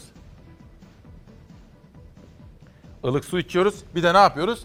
Orada bitki çaylarımız var efendim. Yeşil çaydır, yasemindir, lavantadır filan filan. Ve %58'de bilgisayar, %37'sinde internet yok. Bu haberi okuyacağım. Sizden dikkat istiyorum ama. Hani diyorum ya ben size bazen. Şöyle bir oturun. Evet oturun. 2 dakika. Bırakın çatalı, bıçağı, her şeyi bırakın. Şu anda oturup bunu dinlemenizi ama canınızın kulağıyla dinlemenizi istiyorum. Çok önemli bir ülke gerçekliği bu. İstanbul Büyükşehir Belediyesi İstatistik Ofisi'nin İstanbul Yoksulluk Araştırması çocuklu ailelerde dijital erişim araştırması sonuçları yayınlandı. Buna göre hanelerin internete erişimde en büyük problemi pahalılık. Çocuğu okula giden ailelerin %58,5'unda bilgisayar yok. Yani yarıdan fazla bakar mısınız? Çocuğu okula giden ailelerin %37,4'ünde sabit internet aboneliği mevcut değil. Koronavirüs nedeniyle eğitim, EBA sistemi üzerinden online ortama taşındı. Ancak çocuklar her gün internete ve bilgisayara erişim sorunu yaşıyor. İstanbul Belediyesi'nin sosyal destek kapsamında olan 65.924 hane ile çocuklu ailelerin dijital kaynaklara erişimi ve bu kaynakları kullanımı üzerine yaptığı araştırmada ve bu sorunu gözler önüne serdi diyor. Elimde bir de Feray Aydoğan'ın bu konudaki çözüm önerisi var ama önce eğitimden bir sağlığa geçelim. Sağlıkçılar, asistanlar özellikle ağır bir iş yüküyle karşı karşıya asistanlarımızın buralarındaki, omuzlarındaki yük çok ağır. Sağlık haberini izleyelim, dönüşte eğitime yeniden bakalım. Sadık Konuğ'un başhekimliğinde de gerçekten buradan seslenmek isterim. Bu bir yöntem olamaz yani. Hekim odada mı değil mi? Hekim nasıl çalışıyor? Yani bu bir yöntem olamaz. Güvenlikçiler üzerinden hekimleri baskı altında tutma meselesi gerçekten kabul edilebilir değil. İddia çok çarpıcı. Bakırköy Sadık Konuk Eğitim ve Araştırma Hastanesi'nde asistan hekimlerin başında güvenlikçilerin bekletildiği öne sürüldü. Hem kendileri sosyal medyadan duyurdu hem de İstanbul Tabip Odası. Neredeyse hastanedeki bütün asistanlar ortalama 7 nöbetlerini, mesainin üstüne 7 geceyi orada tutuyorlar. Nöbet ertesi izni olmadan çalışmaktan bahsediyorum. 30 küsür saatler de varan çalışmalardan bahsediyorum. Seslerini sosyal medyadan duyurmaya çalışıyor asistan hekimler. Çünkü onlar hem Sadık Konuk Hastanesi'nde hem de pandemi hastanesinde çalışıyor. Yani mesai üstüne mesai yapıyorlar ve 24 saate geçen mesai süreleri boyunca resmi hakları olan dinlenme ve yemek molalarına dahi çıkamıyorlar. Ve iddialarına göre güvenlik görevlilerinin gözetimi altındalar. İstanbul'da Sadık Konuk Hastanesi'nde çalışan asistan hekimler, Profesör Doktor Murat Dilmener pandemi hastanesinin açılmasıyla birlikte iki hastanede birden nöbet tutmaya başladı. O yüke bir de iddialarına göre baskı eklendi. Asistan hekimlerin bazı sosyal medya paylaşımları var. Örneğin şöyle bir tweet var. Mola veriyor mu, çalışıyor mu diye doktorun başına güvenlik dikilen bir ortamda 8 saatlik nöbetle yemek molasına çıkılamıyor diye bir paylaşım var. Ne yazık ki bunları gerçekten ifade etti asistan arkadaşlarımız Sadık Konuk'taki o toplantıda. Yani utanç verici bir şey. Yani hastaların arasında işte güvenliklerin hocam hızlı bakın birçok hasta bekliyor gibi hastaları da kışkırtabilecek bir üslup kullandıklarını ifade ediyorlardı. İşte bu paylaşımları nedeniyle asistan hekimler hakkında inceleme başlatıldı. Başhekimliğe çağrıldıklarını ifade ettiler o attıkları tweetler nedeniyle. Bu yöntem de klasik aslında sindirme metotlarından birisi. İstanbul Tabip Odası Yönetim Kurulu Başkanı Doktor Murat Ekmez plansızlıktan şikayet etti. İki hastane arasında koşturan doktorların maddi manevi tükenme noktasında olduklarından da. Yetişemedikleri için yani tutanakta tutulduğu için çoğu şeyden sonra hızla taksilere atlamak zorunda kaldıklarını ama taksiye para yetiştiremediklerini ifade ediyorlardı. Bir hastane kurmuşsunuz. Bu arkadaşlarımızın oraya nasıl gideceğiyle ilgili hiçbir planlama içerisine girmemişsiniz. Asistanlarımızın haklarını verelim, onların koşullarını düzeltelim diyorum. Ve Feray Aytekin Aydoğan, Eğitim Sen Başkanı. Önce sorunlara çözüm önerilerini de dile getiriyor. Aynı zamanda korona, yapılan açıklamalar ve kendisinin bunun eğitime dair yansımasına dair ifadeleri. Yüz yüze eğitimin başlamadığı, uzaktan eğitimde eşitsizliklerin, sorunların giderilmediği her gün öğrencilerimizin eğitimden kopuşu hızlanıyor. Ancak bilim insanlarının uyarılarının, bilimsel verilerin referans alınmadığı, okullarda gerekli önlemlerin sağlanmadığı koşullarda dünyada yaşanılan örneklerde salgın yayılımı artıyor. Öğrenciler, öğretmenler, eğitim emekçileri karantinaya alınıyor ve okullar tekrar kapanıyor. Sorumluluk, velilerin onay verdiği öğrenciler okula başlayacak diyerek velilere, eğitime yeterli bütçe ayrılmayarak, gerekli tedbirler alınmayarak öğretmenlere, eğitim emekçilerine bırakılıyor. Okullar açılsın diyor ama gereken önlemler alınsın ve bilimsel bilginin ışığında tedbirler alındıktan sonra bu yapılsın diyor Feray Aytekin efendim. Bu arada evet sesimiz de düştü. Sesimde bir sorun var mı arkadaşlar? Peki sırada ne var? Sırada ekonominin hali pürmelali yani genel manzarası var efendim. Erdoğan sarayında oturuyor. Bir eli yağda, bir eli balda. Doğru bir şey pik yapıyor, döviz pik yapıyor. 1 Ocak'tan itibaren yaklaşık 120 milyar dolarlık döviz müdahalesi var. Ne için? Kuru belli seviyelerde tutmak için. Paramızın değer kaybetmesi kötü yönetimin sonucunda. Döviz kuru benim için hiç önemli değil. Hiç işin o tarafına bakmıyorum. Kur meselesinden en karlı çıkan biz olacağız. Çünkü artık kurun kontrolü bizim elimizde. Esnafın bile umursadığı doları, kuru Sayın Bakan umursamıyormuş. Buna cehalet denir, başka bir şey denmez. Yükselişi durdurulamayan dolar 8 liraya dayanırken, rekor tazelerken döviz, faiz, enflasyon üçgeninde hem Erdoğan'ın hem Hazine ve Maliye Bakanı Berat Albayrak'ın geçmişte kurduğu cümleler Yeni Gün'de de muhalefetin dilindeydi. Dün akşam 7.88'de eve gittim. Sabah meclise geldim 7.93. Doları bırakın ya 10 lira olsun. Ertesi sabah kalkın 1.0 attık deyin. $1 1 lira kardeş. Dolar 10 lira olacak ya, 15 lira olacak ya, 6 liradan 7 liradan toplayalım dolarları. 10-15'e satarız. Bunlar kara kara düşünüyor. Ortalama kurun 7.86 olacağını öngörüyor 2022'de. Kimi inandırırsınız? Hükümetin ekonomi programında 2022 yılının ortalama dolar kuru 7.87 hesaplanıyordu. Dolar 8 Ekim 2020 tarihinde 7.94'ü gördü. 2022'nin hedefini aştığı gibi 2023 hedefi 8.02'ye 10 kuruştan az kaldı. Türk lirası 1 Ocak'tan bu yana dolar karşısında %33 değer kaybetti. Bugün kur çıkar, yarın iner. Dolarla mı maaş alıyorsunuz? Şu anda orta direk yıkılıyor. Esnaf, çiftçi, küçük işletmeler. Güven olmayınca ekonomi olmaz, istihdam oluşmaz, yatırım olmaz. Demek ki bu Merkez Bankası Başkanı'nı da görevden almak lazım. Faizi sıfırlasaydı belki dolar hiç bu kadar yükselmezdi Erdoğan'ın düşüncesine göre. Türkiye ekonomide pik yapıyor, dibe değil tavana. Milleti de aptal yerine koyuyorlar. Yok gelişiyormuşuz, şahlanıyormuşuz. Kendi damadı bir gecede 200 baz puan artırdı. Ekonomik şaha kalkmış oldu. Bunun suçlusu Berat Albayrak desin Sayın Cumhurbaşkanı. 4.55'ten göreceksiniz bu doları nasıl indireceğim dedi. Ama damat beceremedi, 7.93 yaptı desin. Burası çok önemli. Burası çok önemli. 50 kere burası çok önemli, burası çok önemli deyin. Nakarattır bu. Bir cümleyi çok tekrar ediyorsa bir özgüveni yoktur. 2, cehaletin örtmeye çalışıyordur. Neyin önemli olduğunun farkında değildir bir kere. İktidarla muhalefetin ekonomi tablosu örtüşmüyor. Piyasalarda tartışma da gittikçe ısınıyor. 10 kuşağında ekonomiyi çok daha detaylı aktaracağım sizlere. Esnafa dair haberler de var saat 10'dan itibaren. Dün Yüksel Hanım'ı ziyaret ettim. Yüksel Kayrak, kızı Seda Hanım vardı. Damadı Levent Bey de vardı. Aklıma nereden geldi bakın biliyor musunuz? Sizlere selam var da Yüksel Kayrak hanımefendi bir Cumhuriyet kadını. Serhan Asker'den bahsediyorduk orada. Laf lafa açtı. Bakın Serhan Asker de 6 dakika önce Che Guevara, bugün onun ölüm yıl dönümü, Bolivya'da yakalanır. Yıl 1967. Higuera köyünde bir okula götürülür. Orada Che Guevara'ya doğru kısa çöpü çeken çavuş Mario Teran'dır. O çavuş 40 sene sonra katarakt ameliyatı oldu. Peki doktorlar nereliydi? Küba.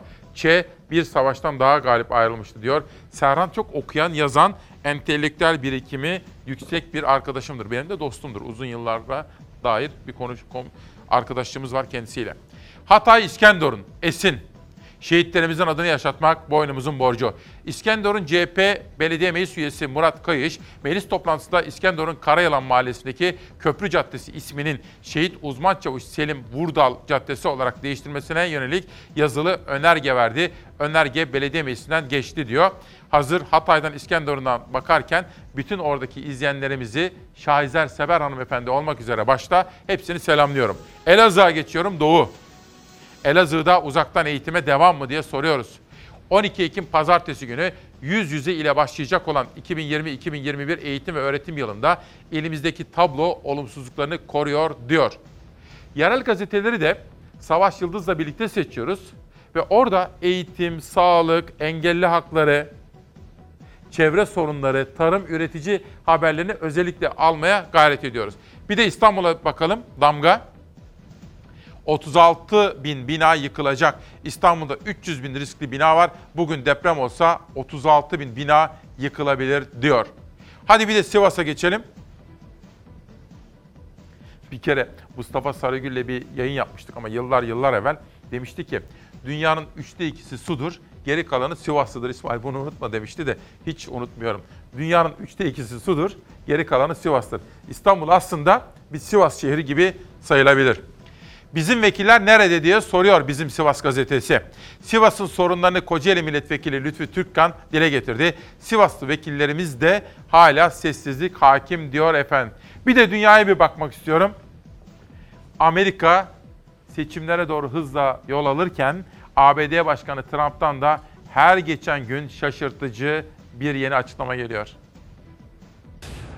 medicines right now, and I call them a cure. I went into the hospital a week ago. I was very sick, and I took this medicine, and it was incredible. There's absolutely, without a doubt, 100% no cure for COVID, and to pitch it as such is a lie and is dangerous. Koronavirüse yakalanan Trump'ın tedavi sonrası yaptığı açıklamalar tartışma yaratmaya devam ediyor. Askeri hastanede antikor kokteyli alan Trump, bunun virüsün geçerli tedavisi olduğunu söyledi. Tüm Amerikan halkına ücretsiz temin edileceğini açıkladı. Açıklama sonrası canlı yayına çıkan doktorlar başkanı yalanladı. Destekçileri de kendisi de maske takmaya hiçbir zaman yanaşmadı. Trump 2 günlük tedavi sonrası Beyaz Saray'da karantinada kalmaya devam etti. Doktoru yarın itibariyle Trump'ın dışarı çıkabileceğini, seyahatlerine devam edebileceğini açıkladı. Hastanede Trump'a verilen antikor kokteyli Trump'a göre virüsün geçerli tedavisi. Doktorlara göre ise başkanın açıklamaları yalandan ibaret. Evet, bir tedavi alternatifi geliştirmiş olabilirler ama bu virüsün tedavisi demek değil. İnsanlar hala bu virüsü kapabilirler, hala semptom gösterebilirler. Bu ilacı bu şekilde sunmak yalandır ve çok tehlikelidir. Trump, mucize dediği antikor kokteylini halka ücretsiz dağıtacağını açıkladı. Bu ilaç karışımının virüsü tedavi ettiği konusunda emin konuştu. Şu an ilaçlarımız var ve hastalığı tedavi ediyorlar. Geçen hafta hastaneye gittim. Çok hastaydım. Bu ilacı aldım ve inanılmazdı. Siz de aynı ilacı alacaksınız. Bedava alacaksınız. Hiçbir ücret ödemeyeceksiniz. New York eyaletinde salgının yeniden hız kazanması kısıtlamaları da beraberinde getirdi. Dün sabah açıklanan tedbirlerle tehlikeli bölgeler kırmızıyla renklendirildi. Bu bölgelerde birçok ticari işletme kapatıldı. Açıklama sonrası New York'ta geniş çaplı protestolar başladı. Kalabalık grup kısıtlamaların kaldırılmasını istedi. Şimdi danışmanımdan da rica etmiştim. Saraçoğlu mahallesinde bakın. Bir tarih, bir kültür, bir doku, bir karakter, Saraçoğlu Mahallesi, bir ruh yok edilmek isteniyor. O konuda fotoğraflar geldi. Saat 10 kuşağında sizlere aktarmak istiyorum efendim. Her gün kitap tanıtıyorum. Şöyle kameramandan arkadaşımdan rica etsem. Şöyle bakın. Yılmaz Özdil'imizin, Yılmaz abimizin yeni kitabı çıktı. Size bahsedeceğim bu kitaptan. Elime daha bu sabah geçti. Okumadım. Hafta sonunda okuyacağım. Hemen yanında sizin kitabınız var. Yani daha doğrusu Çalar Saat'in hikayesi. Fikri Hür, Vicdanı Hür. Bugün 4, 8, 10. Bir de elimde 11 kitap var. Her gün sizlere 10-15 arasında kitap tanıtmaya çalışıyorum. En sevdiğim bölümdür. Bakın Profesör Doktor Ali Tekin. Bu da sizin kitabınız. Buradaki bütün kitaplar sizin efendim. Ne demek? Çalar Saat'in hassas olduğu konular. Üretken döngüye geçiş ve dünyanın manşetleri. Ondan sonra da sizi bir konukla baş başa bırakacağım. Financial Times gazetesi Avrupa'da yeni dalgalardan korkuluyor. Rakamlar korkutucu seviyelere doğru yükseldi. Gerçeklikle yüz yüze diyor Financial Times gazetesi. Bakın Financial Times gazetesinde Cumhurbaşkanı Erdoğan da var. Erdoğan'ın özellikle dün yaptığı açıklamalar insansız hava araçlarında Türkiye'nin sergilemiş olduğu ilerleme ve gelişme Türkiye'nin şansını çok artırdı bölgesel krizlerde diyor Financial Times gazetesi. Geçelim Independent'a. Fotoğrafta gördüğünüz kişi Downing Street denilen İngiltere'de artık Başbakanlığın yeni sözcüsü. Amerika'daki modele doğru dönüyorlar. Bugün İngiltere'deki gazetelerde işte bu gördüğünüz kişi Allegro Stratton artık yeni sözcü olmuş. Fotoğrafın altındaki başlığa baktığımız zaman kısıtlamaların kafa karışıklığı yarattığı, Covid'le mücadele kapsamında alınan kararların İngiltere genelinde çok ciddi sorunlara yol açtığı ifade ediliyor. Ve özellikle bakın belirsizlikler varmış. Net değilmiş meydana gelen gelişmeler. Dünyanın koronayla mücadelesini de Beyza Gözeyik haberleştirdi. İzliyoruz. Fransa'da bir günde 18.000'den fazla vaka açıklandı. Yüksek rakama rağmen hükümetin gerçek vaka oranını sakladığı iddia edildi. İtalya'da virüs rüzgarı yeniden çok sert esiyor. Test merkezlerinin önündeki kuyruklarda insanlar saatlerce bekledi. Belçika'da barlar ve kafeler bir ay süreyle kapatıldı. Virüs tüm dünyada yayılma hızını her zamankinden daha çok artırdı. Covid-19'la temas 37 milyona doğru ilerliyor. Can kayıpları 1.060.000'i geçti. Fransa'da Paris'in ardından 4 kente daha maksimum alarm seviyesine geçildi. Ülke genelinde bir günde 18.000'den fazla vaka tespit edildi. Açıklanan rakama rağmen bazı yayın organlarında hükümetin gerçek vaka oranlarını sakladığı haberleştirildi. Paris'te yoğun bakım üniteleri neredeyse tamamen doldu. Salgının başında Avrupa'nın ağır darbeyi alan ülkesiydi İtalya. İnsanlar aylarca evlerinde karantinada kaldı. Bugün İtalya'da virüs yeniden kontrolden çıktı. Covid-19'un kontrolünü almak için test kapasitesi artırıldı. İnsanlar test merkezlerinin önünde araçlarında saatlerce bekledi. Belçika'da dışarıda 3'ten fazla kişinin toplanması yasaklanmıştı. Ani bir kararla başkent Brüksel'de barlar ve kafelerde bir ay süreyle kapatıldı. Rusya'da 24 saatte 10.000'den fazla vaka tespit edildi. Sokağa çıkma kısıtlaması gelmedi ama hükümet vatandaşlara hafta sonu dışarı çıkmayın uyarısında bulundu. Brezilya'da salgının ekonomik etkileri çok ağır oldu. Dünya Bankası 210 milyon nüfusluk ülke için korkutan bir uyarıda bulundu. Ekonomik krize çare bulunmazsa gelecekte nüfusun yarısı günlük 2 doların altında bir parayla geçinmeye çalışacak. Efendim saatler 9.26'ya geldi. Bu arada bugün Hıncal Uluç bir büyük Türk Jack Kami öldü diyor ve Türkiye'de yaşayan Yahudi yurttaşlarımızla ilgili çok çarpıcı bir habere, bir yazıya, bir analize, kavramsallaştırmaya imza atıyor. Jack Kami Türk iş dünyasının saygın bir ismiydi. Bir Türkiye ve memleket sevdalısıydı. Hıncal Uluç'un yazısında var. Bu sabah Ta Akyol'da yazmış. Bakın. Bugün gazetelerde işte TÜGİAD'dan başlayarak TÜSİAD'a, Eczacıbaşı'na kadar ailesi, sevenleri, herkes üzüntülerini ifade etmiş. Efendim bu sabah bir konuğum var. Büyük Birlik Partisi lideri Sayın Destici, hoş geldiniz. Hoş bulduk İsmail Bey, teşekkür ederim. Hamdolsun diyeyim, sizden nasılsınız? Allah iyilik versin. Nasıl? Sağ olun, teşekkür ederim. Koşturuyoruz. Yani bir taraftan siyaset, işte meclis açıldı. Diğer taraftan işte bir kongre sürecimiz var. Diğer taraftan tabii bizim tarımla da uğraşıyoruz. Eskişehir'den geldi efendim. Evet. Ankara'daydı ama önce Eskişehir. Ya Şükriye Hanım nasıl efendim? İyiler, selamları var. Sağ olun. Hanımın çocukları. İyi mi, her şey yolunda mı? İyiler elhamdülillah. Ne bunlar efendim? Şimdi bu üzüm bizim kendi bağımızdan. Eskişehir Günyüzü Gecek köyümüzden. Bu ceviz de yine kendi ceviz bahçemizden. Bunlar tamamen yerli, organik, ilaç, gübre hiçbir şey yok bunlarda. Su bile yok. Çok iyi. Dağın esintisiyle. Pekmezimize. Bak böyle, ben böyle bakarım. Kırılırsa tabii. Bu aha, çok iyi. Pekmezimiz de organik. Size getirdik sabahları birer kaşık tatlı burada. Kaşığı içerseniz ilaç yani bağışıklık sistemine de şeyi var, faydası var. Çok güzel. Bu hünnap yemişsinizdir. Bunları ben arada yiyeceğim. O ne onu bilmiyorum. Hünnap. Vallahi bilmiyorum. Bu son meyvesidir aslında yazın. Evet. Sonbahar gibi olur hünnap. Çok faydalı bir meyvedir. Tamam. Özellikle diyabet hastaları için ama tadı elmaya benzer ama elma değil. Elmalar da yine kendimizin. Bunları hepsini hanım size hediye olarak. Sabah Bursa'dan Kadir dayım var benim 80 yaşında. Evet. Delikanlı. O da pazar günü diyor. Gerçekten hiç yemediniz mi? Hiç yemedim. Bir yerin çok güzel. Tamam peki reklam yani arası da faydalı. Evet. Sevgili Türkiye'm, yakında gelecek pazar Büyük Birlik Partisi'nin kongresi var ve sürpriz isimler var. Onun için özellikle bugüne davet etmek istedim sizi. Teşekkür ederim. Fakat biraz tarımdan bahsetmek istiyorum. Efendim bugün biraz böyle kısa kısa tık. Tamam. Ne öneriyorsunuz diye. Mesela tarım ne öneriyorsunuz?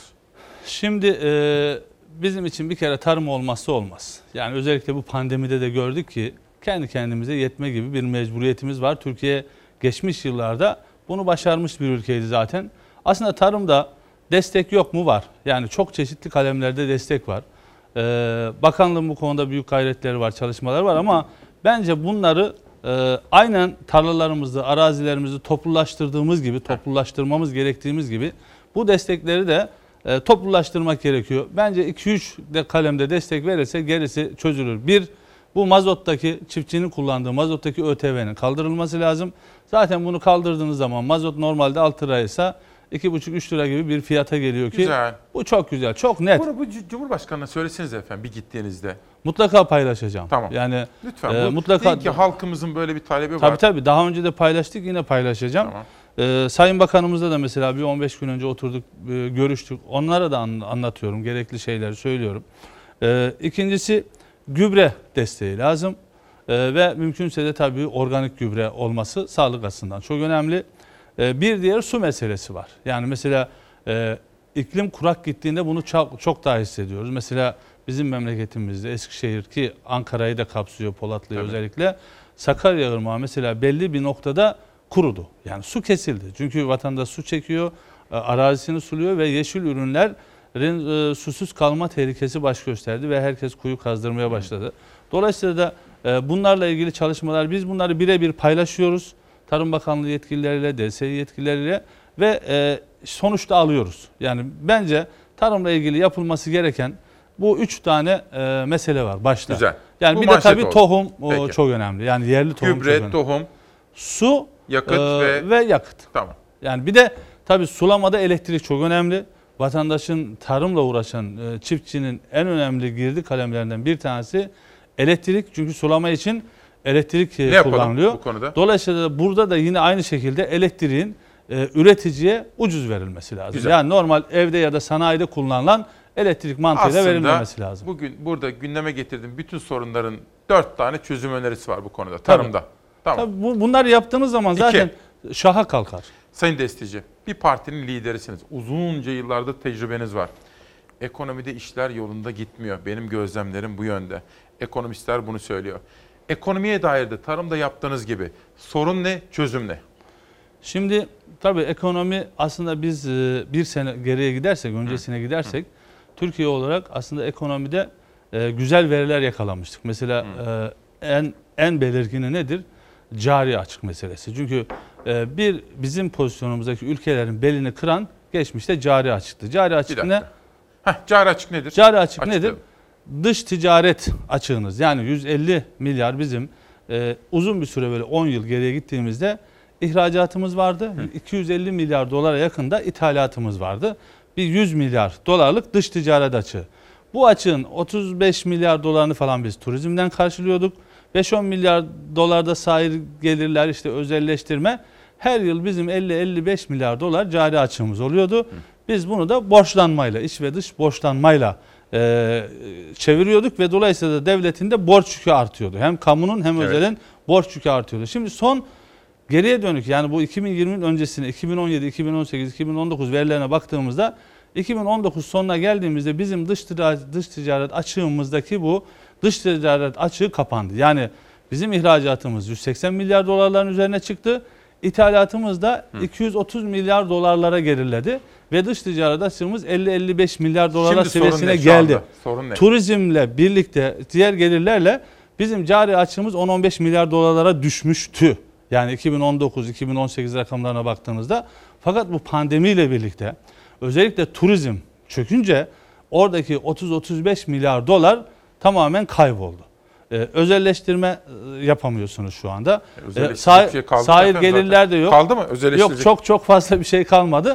Ama yine de tabii devlet istese yapar. Yani devletin elinde imkanlar bitmez. Ama onlar da şu anda bu pandemi sürecinde olabilir şeyler değil. Zaten biz de çok özelleştirme taraftarı değiliz. Yani bazı noktalarda özelleştirme... Stratejik şeyler devlette kalmalı. Tabii stratejik şeyler devlette kalmalı. Yani orada aynı mantıklar. Soru şu. Nasıl ekonomik çözümü ne? Şu andaki çözüm. Şimdi turizm gelirimiz de yok.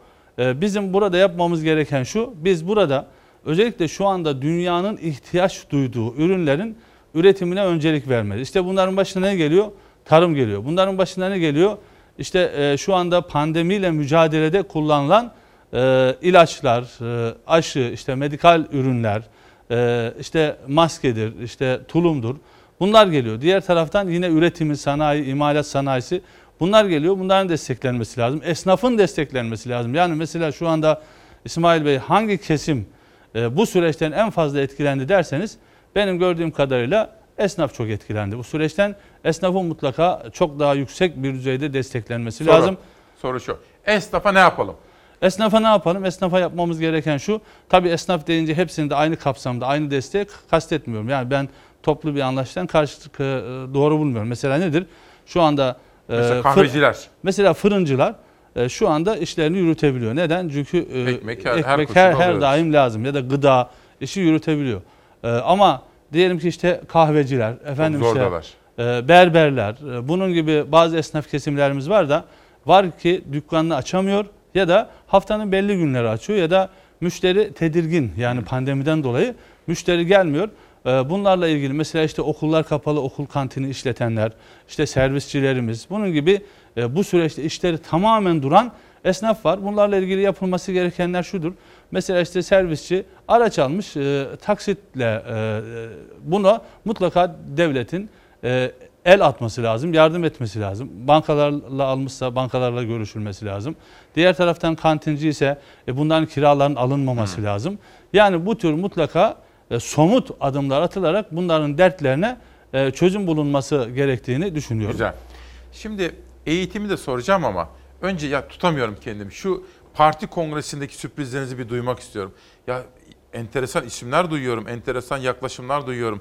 Çok farklı toplumsal kesimlerden. Şu kongreyi bir azıcık anlatır mısınız ya, merakımı cezbediyor. Yani şimdi şöyle bizim... önümüzdeki pazar.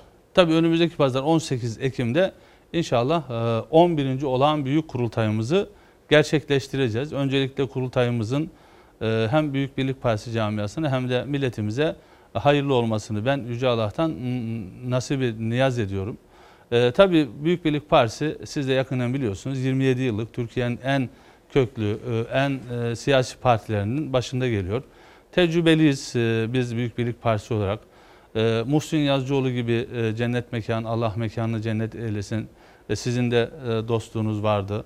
Hatta birlikte sık görüşürdük, ziyarette ederdik. Fikir alışverişinde bulunurduk. Beraber. Türkiye'yi konuşurduk. Onu çok severdi. Yani Ankara'da gazetelerin, televizyonların, Ankara... Sohbet etmeyi severdi. Böyle. Türkiye'yi konuşalım. Gelirdi uzun temsilcilerini ziyaret edip, işte hediyeleşip, sonra da sohbet etmeyi gerçekten severdi. Allah rahmet eylesin. Ben de o ziyaretlerin çoğunda bulundum.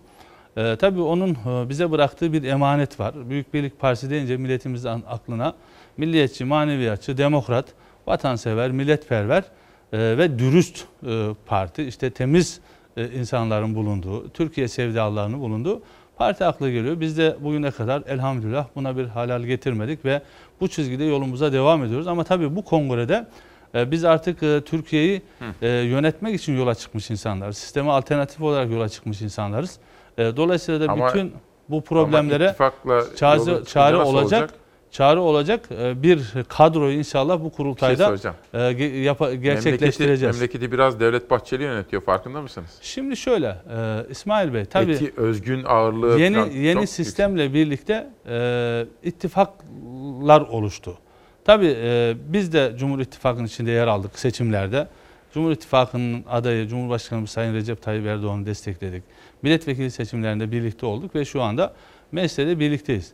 Ama biz hükümetin üyesi değiliz. Dolayısıyla hükümetin içinde değiliz. Tabii ki doğru işleri destekliyoruz ama doğru bulmadığımız ya da eksik noksan bulduğumuz şeyleri hatırlatıyoruz. Bunların olması için de çaba gösteriyoruz. Yani bunu CHP gibi ya da Millet İttifakı'nı oluşturan partiler gibi bazı noktalarda yıkıcı bir üslupla efendim, yani yıkıcılıktan kastım şu.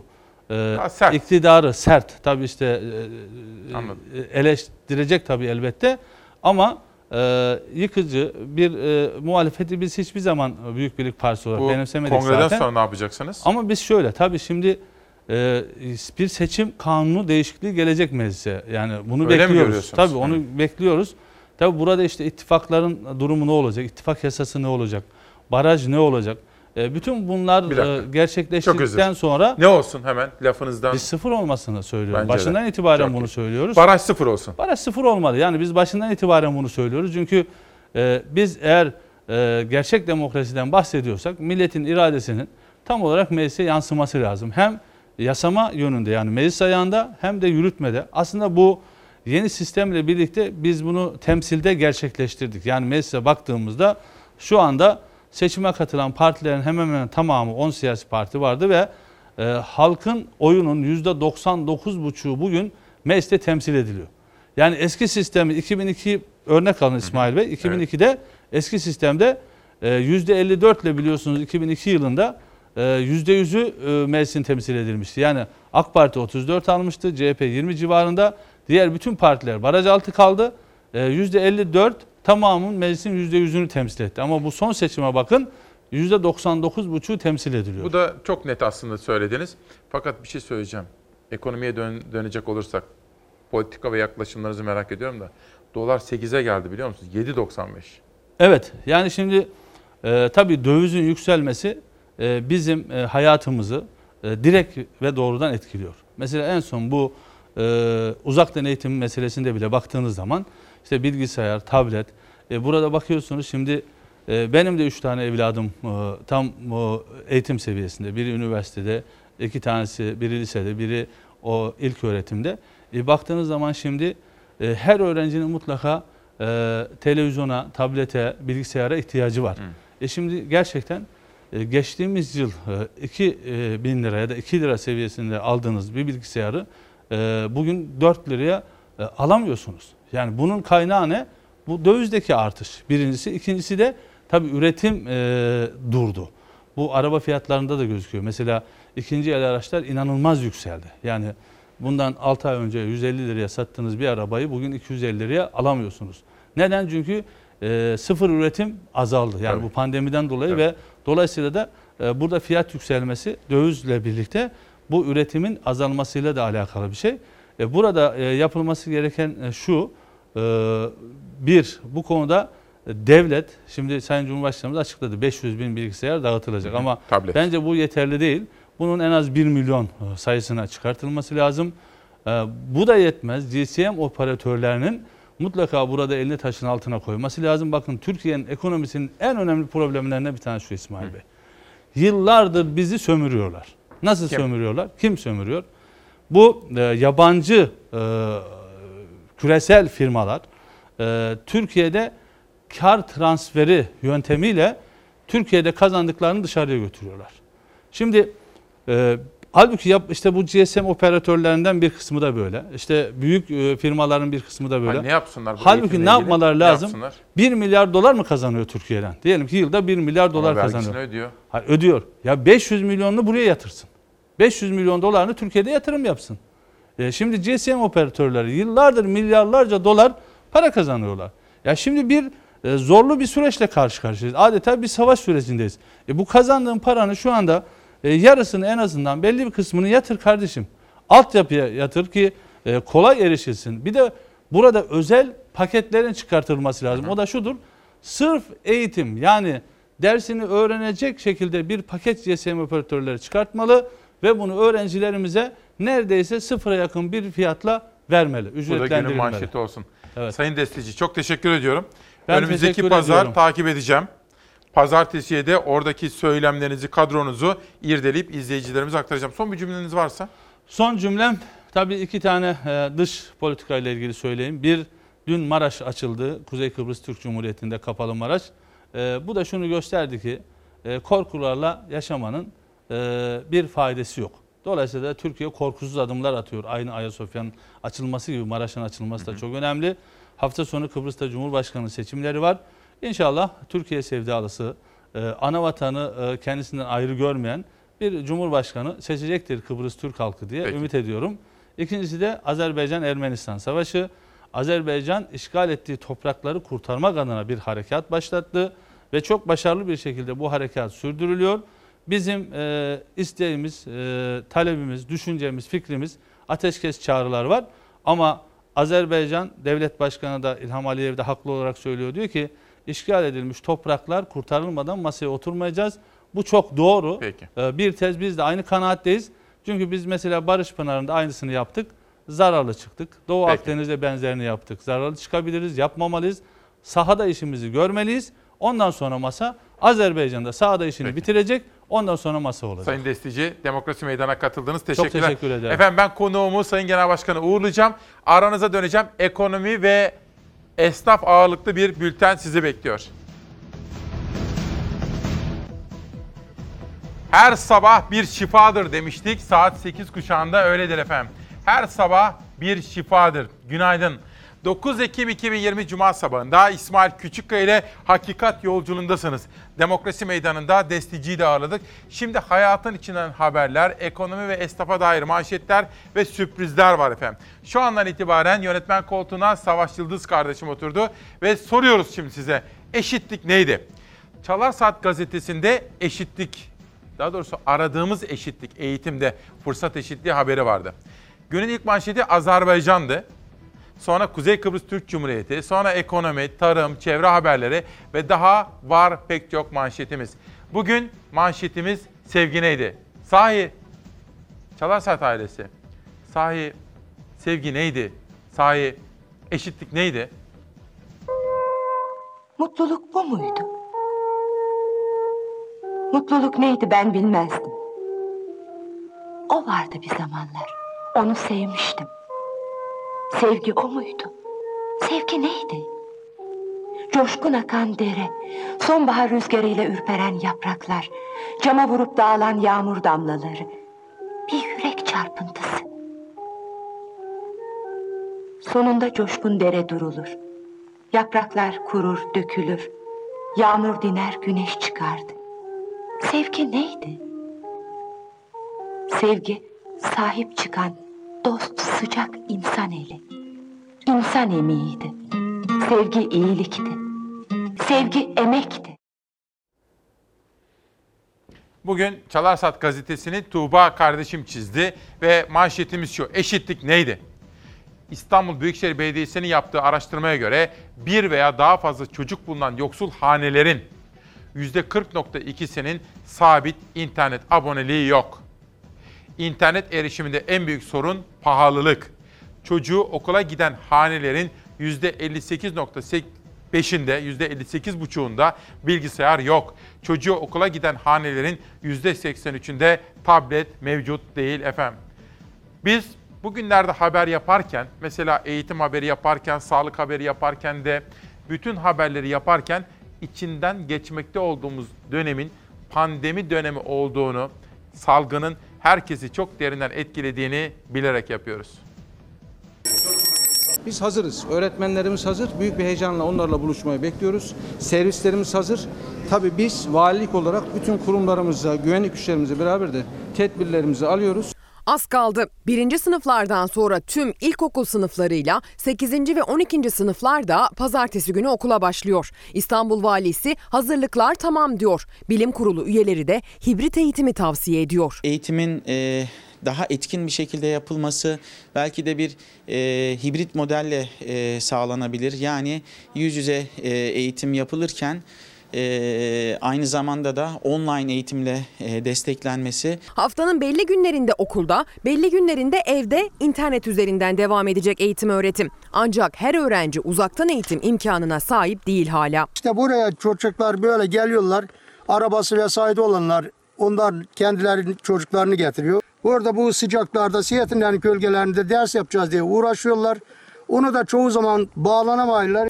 Çoğu zaman tepelere de tırmansalar internete bağlanamıyorlar. Canlı derslere katılamayan öğrenciler öğrenimden uzak kalıyor. İnternet çekmiyor. Buralara geliyoruz dersimizi yapmak için. Benden internete burada girebilen giriyor. Yarısının interneti yok, yarısının telefonu yok. Garibanın gözü kör olsun işte bu. Köy yerinde kalmışız. Her şeyden mahrumuz biz burada. Dodurga Mahallesi'nin muhtarı Rasihmet'e böyle yakınıyor mahrumiyetlerinden. Muğla Seydikömer'e bağlı mahallede internet çekmiyor. Öğrencilerin çoğunun bilgisayarı yok. Olanlarsa köyün yamaçlarına tırmanarak zar zor katılıyor derslere. Köyümüzdeki iletişim sorunlarından dolayı buraya geliyoruz. Burada da bazen internet çekmiyor. Rüzgarlı yağmurlu havalarda buraya geldiğimizde gelemiyoruz. Kış soğukları gelmeden öğrenciler Dodurga Mahallesi'ne internet istiyor. Sadece köyde değil imkan sıkıntısı çeken öğrenciler. Şehirlerde de tableti, bilgisayarı olmayan uzaktan eğitimden mahrum. Yerel yönetimlerdense her gün yeni bir eğitim kampanyası haberi geliyor. Uzaktan eğitim yapılıyor. Sürecin uzaması tablet, bilgisayar gibi çocuklarımıza da ihtiyaç oluşturdu. Hayırseverlerin satın aldığı tabletleri ihtiyaç sahibi öğrencilerle buluşturuyorlar. Sancaktepe Belediyesi'ne 6.000 tablet ihtiyacı bildirimi yapıldı. İlçe Milli Eğitim'in bildirdiği öğrencilerin tablet ve bilgisayar ihtiyacı öncelik sırasına göre karşılanacak. Dağıtıma başlandı.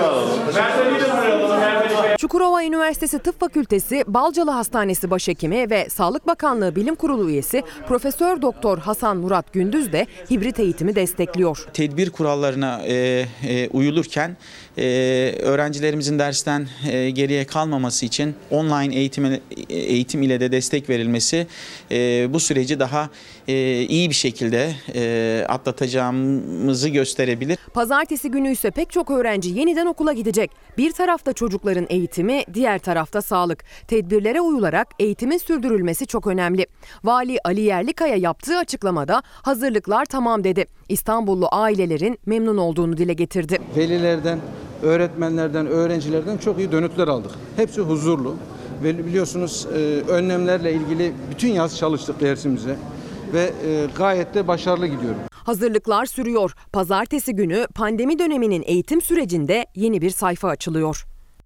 Eğitim konusunu Ezgi Gözeger takip etti efendim. Yeni Çağ gazetesindeki bu manşeti okumak istiyorum bir kere daha. Babacan iktidarın ekonomi politikasını yerden yere vurdu. Orta direk yıkılıyor, işsizlik büyük sorun. Hatırlarsınız rahmetli Özal bunu çok söylerdi. Orta direk tanımlaması bir zamanlar gündemdeydi. Deva Partisi lideri Ali Babacan, Türk lirasının değer kaybının kötü yönetimin sonucu olduğunu belirterek çelişki dolu tutarsız bir yönetim var, yokluğa sabredin demek hükümetin görevi değildir dedi. O halde ben de sizlere sormak istiyorum. Hükümetlerin asli görevi, evet size soruyorum. Hükümetlerin asli görevi nedir, ne olmalıdır?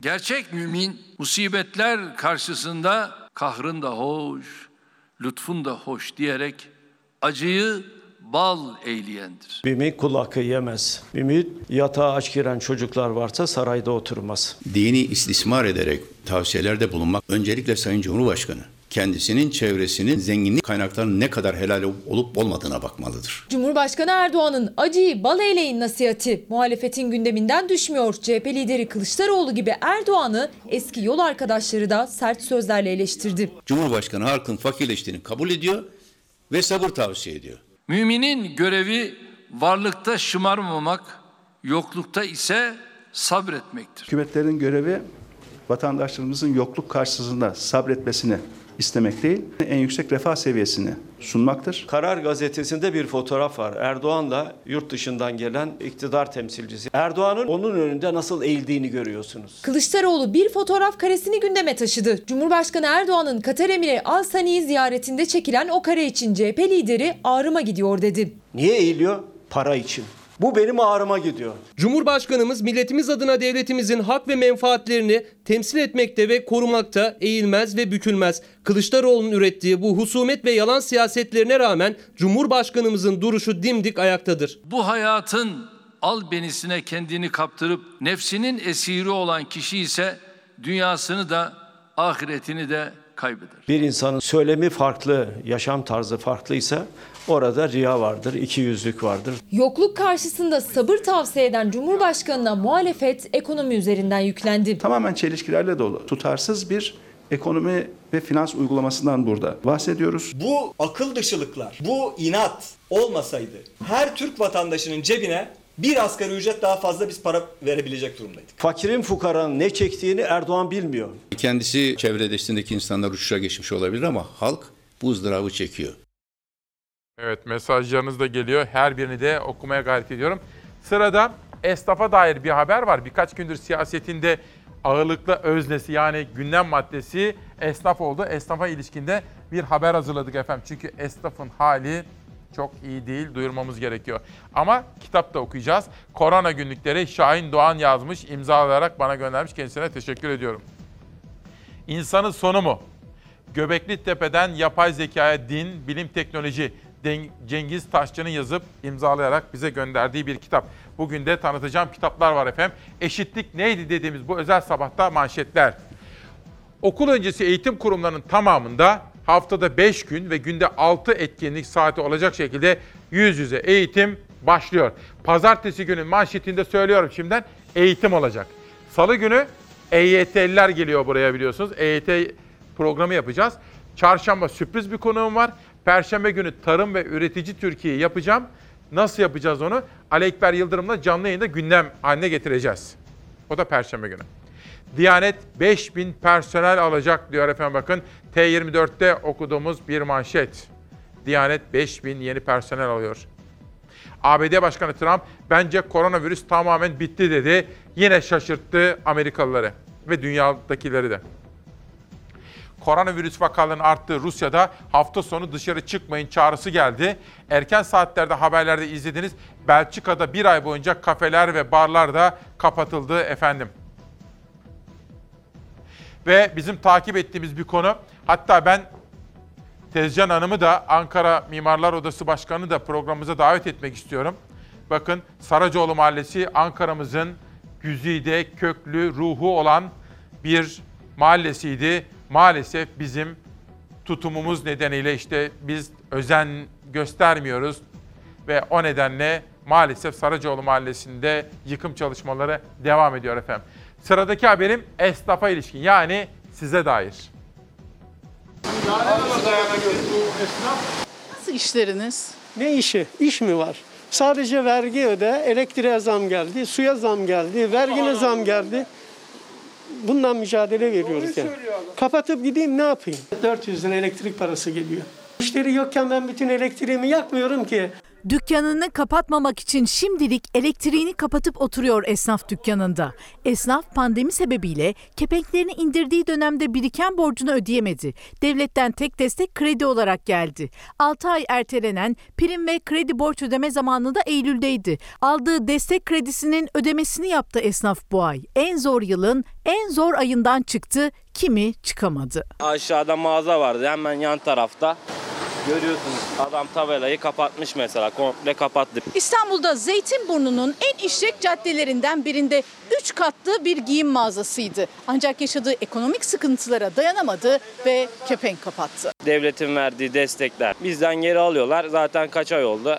Geride ödemesi başlayacak ve hala işler yolunda, o kadar gitmiyor. Müşterilerimiz geldiğinde genelde açıyoruz. Diğer türlü zaten olmayınca mecburen kesmek zorunda kalıyoruz. Yani kapatıyoruz.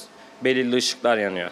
Esnafı en çok zorlayan kalemlerden biri de elektrik faturası. Esnaf kendi çözümünü kendisi buluyor artık. Onlardan biri de içeride müşteri yokken ışıkları kapatmak. Şu anda çözüm olarak. Faturası ne kadar geliyor?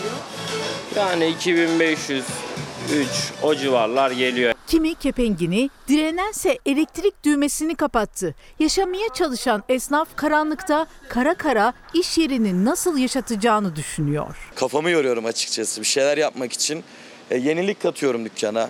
Ya insanların ilgisini çekecek şeyler öne sürmeye çalışıyorum. Bunlar da ayrı bir masraf değil mi? Masraf ama mecbur yapmak zorundayım. Destek çıkabilir. Sonuçta o kadar vergi veriyoruz. Devlet destek verdi ama bence yeterli değil. Esnafa biraz daha destek olması lazım. Ne yapmalıydı mesela? Yani dışarı ülkeler, Avrupa ülkelerine veya dış ülkelere baktığımız zaman çok büyük yardımlar oluyor kendi halkına. Hiçbir şey yapmıyor. Ne yapıyor devlet? Mesela kredi verdi. Kredi vermiş olsa ne olacak? Krediyle dönemem ki ben. Bir gün geciktirsen dahi faizini alıyor. Sırada da sağlıkçıların haberi var efendim. Sağlıkçılara da biz ne kadar hürmet etsek, onların derdini duymaya ve duyurmaya ne kadar çalışsak o kadar iyidir diyorum. Ve bakın ölüm vardiyası, Soma'nın öyküsü. Bunu da bana Hülya Ertan yolladı. Benim hemşerim biliyorsunuz. Bunu dedi okumalısın dedi.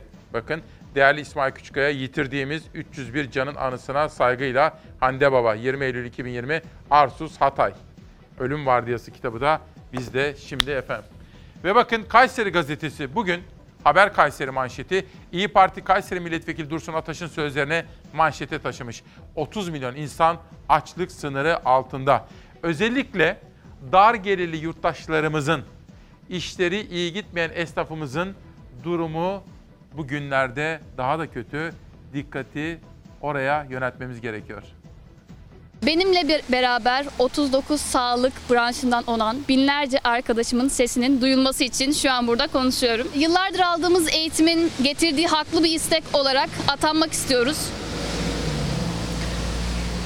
Bir yanda sağlıkta haksız yükselişler, merdivenleri beşer onar basamak çıkanlar konuşulurken diğer yanda merdivenden bir adım dahi atamayan yüz binlerce genç var. Esra Akkurt onlardan biri. 2018 yılında KPSS'ye girdi, atanamadı. O iş beklerken 2020 yılında bir sınav daha oldu ve sonuçlarının açıklanmasına da sayılı gün kaldı. Pandemi sürecinin de getirdiği etkilerle beraber insanlar hastaneye dahi gitmeye çekinirken biz sahada olmak istiyoruz. Çünkü fazlasıyla ekonomik kaygımız var ve hayatımızı devam ettirmek zorundayız. Ettiremiyor musun? Ettiremiyoruz bu şekilde, tabii ki ettiremiyoruz. 39 tane branşımız var. 39 branş toplam 500-600 bin kişi bekliyor ve her sene 50-55 bin tane yeni mezun çıkıyor. Ömer Eraslan önce ameliyat teknikerliği okudu. Atanamadı. İşsizliği sürünce bu kez 4 yıllık hemşirelik bölümünü okudu. 2018 yılında da KPSS'ye girdi. Ancak son Temmuz atamasında da adı çıkmadı. 35 yaşında hala işi yok. İşsizlik çok ağır. Biz İstanbul'da yaşıyoruz. Başkasının eline bakıyoruz. Başkasından bir medet umuyoruz. Yetkililerden gelecek en ufak bir açıklamayı böyle... Her an, her saniye takip ediyoruz. Bakın gün demiyorum bile. Her an, her dakika hepimiz kilitlenmiş durumdayız. Yani emin olun bugün kılavuz yayınlanacak dese binlerce gencin umudu tekrar yeşerecek ve bununla beraber binlerce haneye böyle bir bayram havası yayılacak. 2018 yılında KPSS'ye girenlerin gözü kulağı Sağlık Bakanlığı'ndan gelecek bir haberde. Onlar beklerken 2020 sınavına girenlerde mağdur olduklarını söylüyor. Pandemi nedeniyle sınava geç girdiler. 600 bin adayın puanı henüz açıklanmadı ama onlar da alıma yetişmek istiyor. Biz size röportaja gelirken 2020 mezunlarından mesaj bombardımanı geldi. Hayır onlar atanmasın biz atanalım diyorlar. Yani böyle yıl yıl KPSS'ye girenler arasında da bir çekişme mi var? İstiyorlar ki 22'sinde açıklansın, 23'ünde kılavuz çıksın. İşte öbür ayın başında biz işbaşı yapalım. Evet. Ya Türkiye tarihinde böyle bir süreç yaşanmadı hiçbir zaman. Bizim için son şans. Ya bizim için şu hafta çok kritik bir hafta. İşsizlik, ekonomik sıkıntı kadar onları yoran bir başka sorun daha var. O da belirsizlik. Önümüzü görmüyoruz. Hatta şu anki bu gökyüzüne daha beter bir durumdayız. Tamamen sisli, puslu, bir gün sonramızı bilmiyoruz. İş peşindeyiz efendim. Ekmek parası peşindeyiz hepimiz, öyle değil mi? Sırada öyle bir haber var ki, nasıl diyeyim, filmlerde olabilir, romanlarda olabilir. Bir mucize. Bebek sahibi olmak istiyor, olamıyor. Rahim transferi yapılması gerekiyor. Rahim nakli. Bir kadavradan rahim nakli yapılıyor. Acaba o filmin sonu mutlu mu bitiyor? Onu anlatacağım şimdi size. Ama bakınız, Abdurrahman Şimşek paylaşımında gördüm. Son dakika, mahkeme hükmünü dile getiren için avukata şok. FETÖ'cüye FETÖ'cü dediği için dava açıldı. İşte şaşırtan soruşturma, manşet. Hemen altında Barışçı arkadaşıyla tweetlemiş. 10 Ekim Ankara katliamında 103 karanfilimizi yitirdik. Yarın herkesi bulundukları yerde katliamın gerçekleştiği saat olan 10.04'te emek, barış, demokrasi ve adalet için bir dakika saygı duruşuna davet ediyoruz diyor. Keskin yaptığı paylaşımı da Barışçı arkadaş retweet etmiş efendim. Eşitlik neydi dediğimiz bu sabah. İşte sıradaki haber. Kadavradan rahim nakli yapıldı. İşte sonrası. Rabbime bir değil binlerce kez şükürler olsun. Allah isteyen herkese nasip etsin. Ne kadar şükretsek azdır. Kadavradan nakledilen rahimle anne olan Derya Sert çok mutlu. Bebeği 4. ayını da sağlıklı bir şekilde tamamladı. Tahliller için gelip gidiyorlar. Sorunları yok. Haftalık kontrolleri yapıyoruz. İnşallah önümüzdeki dönemde de tam taburculuğunu gerçekleştiririz. Tarih 9 Haziran 2011'di. Akdeniz Üniversitesi Tıp Fakültesi'nde Türkiye'de ilk kez bir kadına kadavradan rahim nakledildi. Operasyonun başında Türkiye'nin organ nakillerinden iyi tanıdığı Profesör Ömer Özkan vardı. Hem ülkemiz için hem de dünya için önemli bir şey olduğunu biz de düşünüyoruz. Çok ağladık. Yani böyle günlerimiz geçti ama çok şükür hocalarımızın da sayesinde her şey yolunda şu anda. Yıllar yılları kovaladı ve bu yılın 4 Haziran günü Derya Sert ilk çocuğunu kucağına aldı. Bu dünyada bir ilkti. 28 haftalıkken dünyaya gelen bebek sadece 760 gramdı. Ömer Özkan adı verilen bebek özel bir bakıma alındı. Normal bir şekilde yaşamına sağlıklı bir şekilde devam ediyor. Tamamen anne sütüyle besleniyor. Her şey yolunda gitti. Prematüre doğan Ömer bebek şimdi 3,5 kilo. Artık çocuk normal süreci devam ediyor. Şu anda 3,5 kilonun üzerinde normal bir şekilde yaşamına sağlıklı bir şekilde devam ediyor. Anne Derya Sert artık bebeğini rahatça kucağına alıyor. Yakında tamamen taburcu da olacaklar. Rabbime bir değil binlerce kez şükürler olsun. Allah isteyen herkese nasip etsin. Ne kadar şükretsek azdır. İsteyen herkesin çocuğu olsun diyelim. Bu dileği de buraya bırakalım. Ve Sabit Güneş, Hüzün Bakışlı Sevda. Hüzün Bakışlı Sevda, Sabit Güneş. Ve toprağı altın eden adam İbrahim Polat'ın hikayesi Firuzan Gürbüz Gerholt yazmış. Bana da imzalayarak göndermişler. Kendilerine teşekkür ediyorum. Yılmaz Özdil abimizin kitabı da çıktı size. Biraz sonra onu tanıtacağım. Elime sabah geçti. Henüz okumadım ama hafta sonunda okuyacağım. Bir de zaten Cumhuriyet Bayramı'na doğru gidiyoruz. Okuyacağım ve sizlere özetler aktaracağım efendim. Yurdumuzdan 8 Ekim'den 9 Ekim'e geçerken meydana gelen gelişmeler ve o gelişmelerin ışığında koronayla mücadelenin günlük raporu. Beyefendi kimliğinizi verir misiniz? Sen kimliğini ver. Kardeşim gel. Kimliğini tetkilemiyorsun, adama karar verdim. Kimliği yok mu? Maske takmadığı, ceza kesmek isteyen polise böyle direndi. Diğer taraftaysa virüsü yenip ders niteliğinde tavsiye verenler vardı. Toplu mücadele şart. Herkes kendisini koruyacak, görevini yapacak. Bu hastalık bana gelmez demeyecek. Hastalık bana gelmez diyenlereydi bu sözler. Çember daralıyor. Her geçen gün sayılar artıyor. Son tabloda günlük hasta sayısı yine arttı. 1615 kişi daha koronavirüs hastası olarak tabloya yansıdı. 58 kişi daha yaşamını yitirdi. 1403 kişi ise ağır hasta. Yaşamla ölüm arasında mücadele veriyor. Sayılar durumu anlamaya yetse de hala tedbirlere uymayanlar var.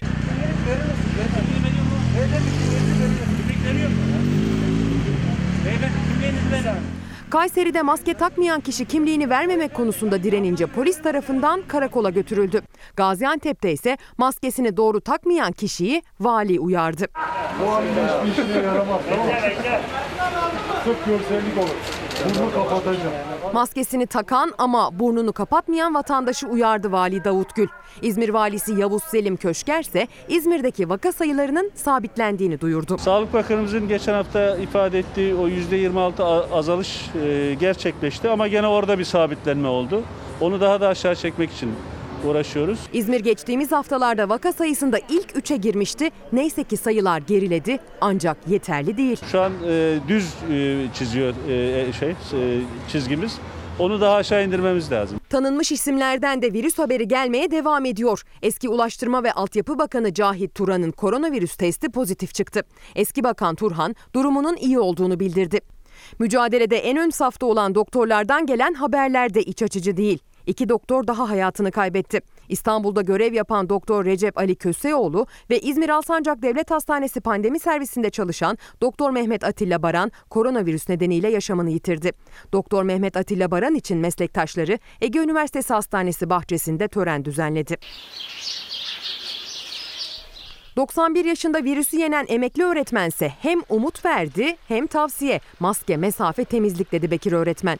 İnsanları saygı için, kendisine saygı için, toplumun sağlığı için bunu her insan uygulamalı. Amasya Taşova'da yaşayan Köy Enstitüsü mezunu öğretmen Bekir Tombuloğlu 18 günlük tedavi sonunda koronavirüsü yendi. Öksürük gibi böyle bir boğazımda hafif yanmalar, bir değişik durumlar hissettim. Hasta olduğumu anladım. Yatmak ihtiyacı, dinlenmek ihtiyacı duydum.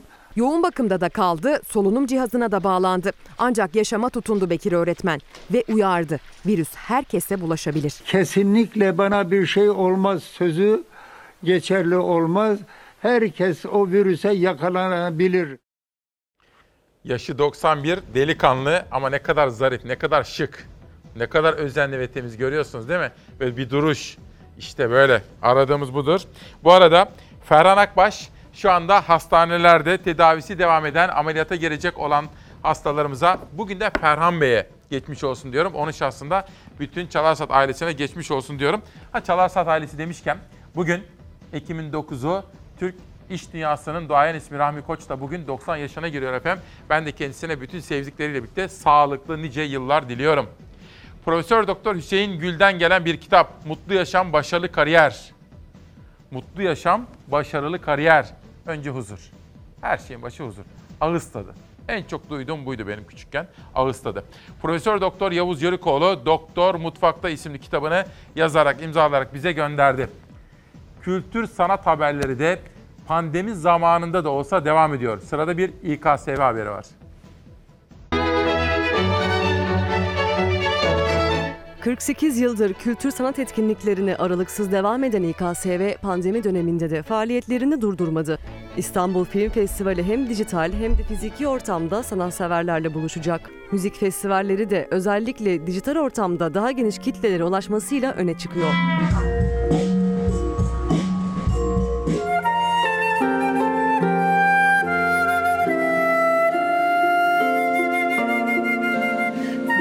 Artık konserler, festivaller dijital ortamda izlenebilecek. İKSV etkinlikleriyle sadece İstanbul'da değil tüm Türkiye'de sanatseverlere ulaşacak. 39. İstanbul Film Festivali dijital gösterimlerin yanı sıra sinema salonlarında virüs tedbirleri çerçevesinde izleyiciyle buluşacak. Festival şimdi 9-20 Ekim tarihleri arasında hem çevrim içi hem de yeniden sinema salonlarında. İKSV Genel Müdür Yardımcısı Yeşim Gürer Oymak vakfın faaliyetlerini anlattı.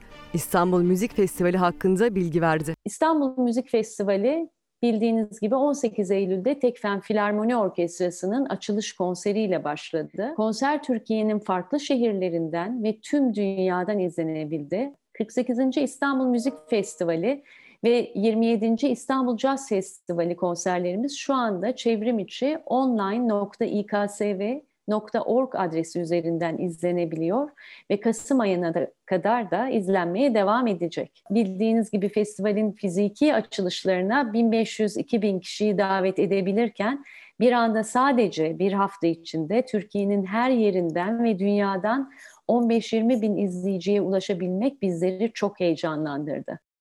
Sanattan edebiyata geçeceğim. Nobel Edebiyat Ödülü sahibini buldu ama önce Filiz Yavuz'un "Göçmek ne garip şey anne" demiş ve imzalayarak bize göndermiş. Kendisine de çok teşekkür ediyorum.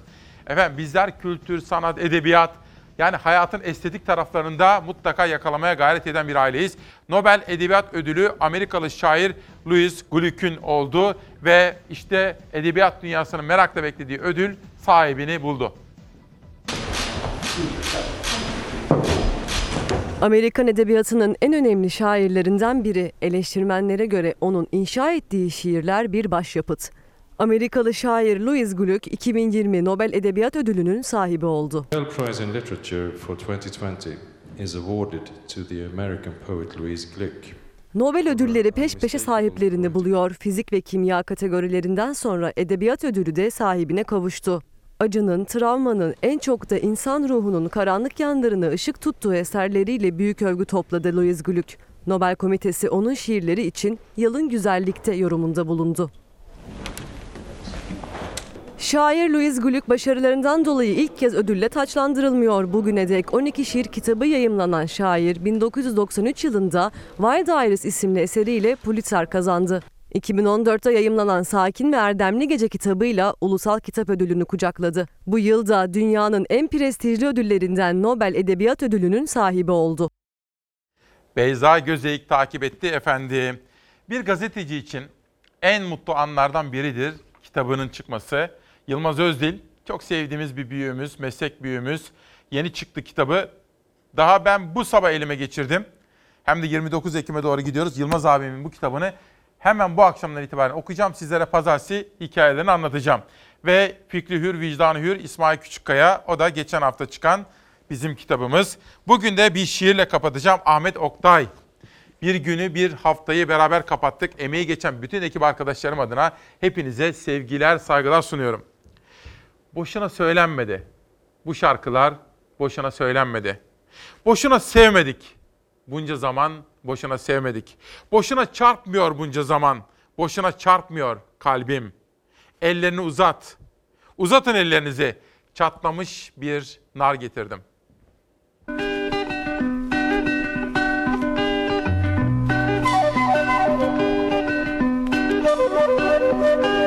Yağmur seninle güzellik, gel sarıl bana. Tekrarla sevdiğini, al kollarına. Yağmur durmadan yağsın, sen yanımdan ayrılma. Gel uzat ellerini, ıslanmış saçlarıma. Yağmur seninle güzel, hadi sar beni.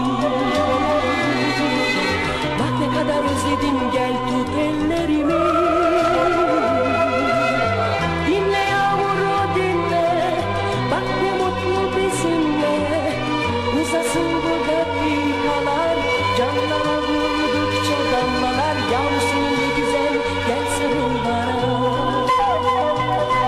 Beni sımsıkı sar, kıyamam.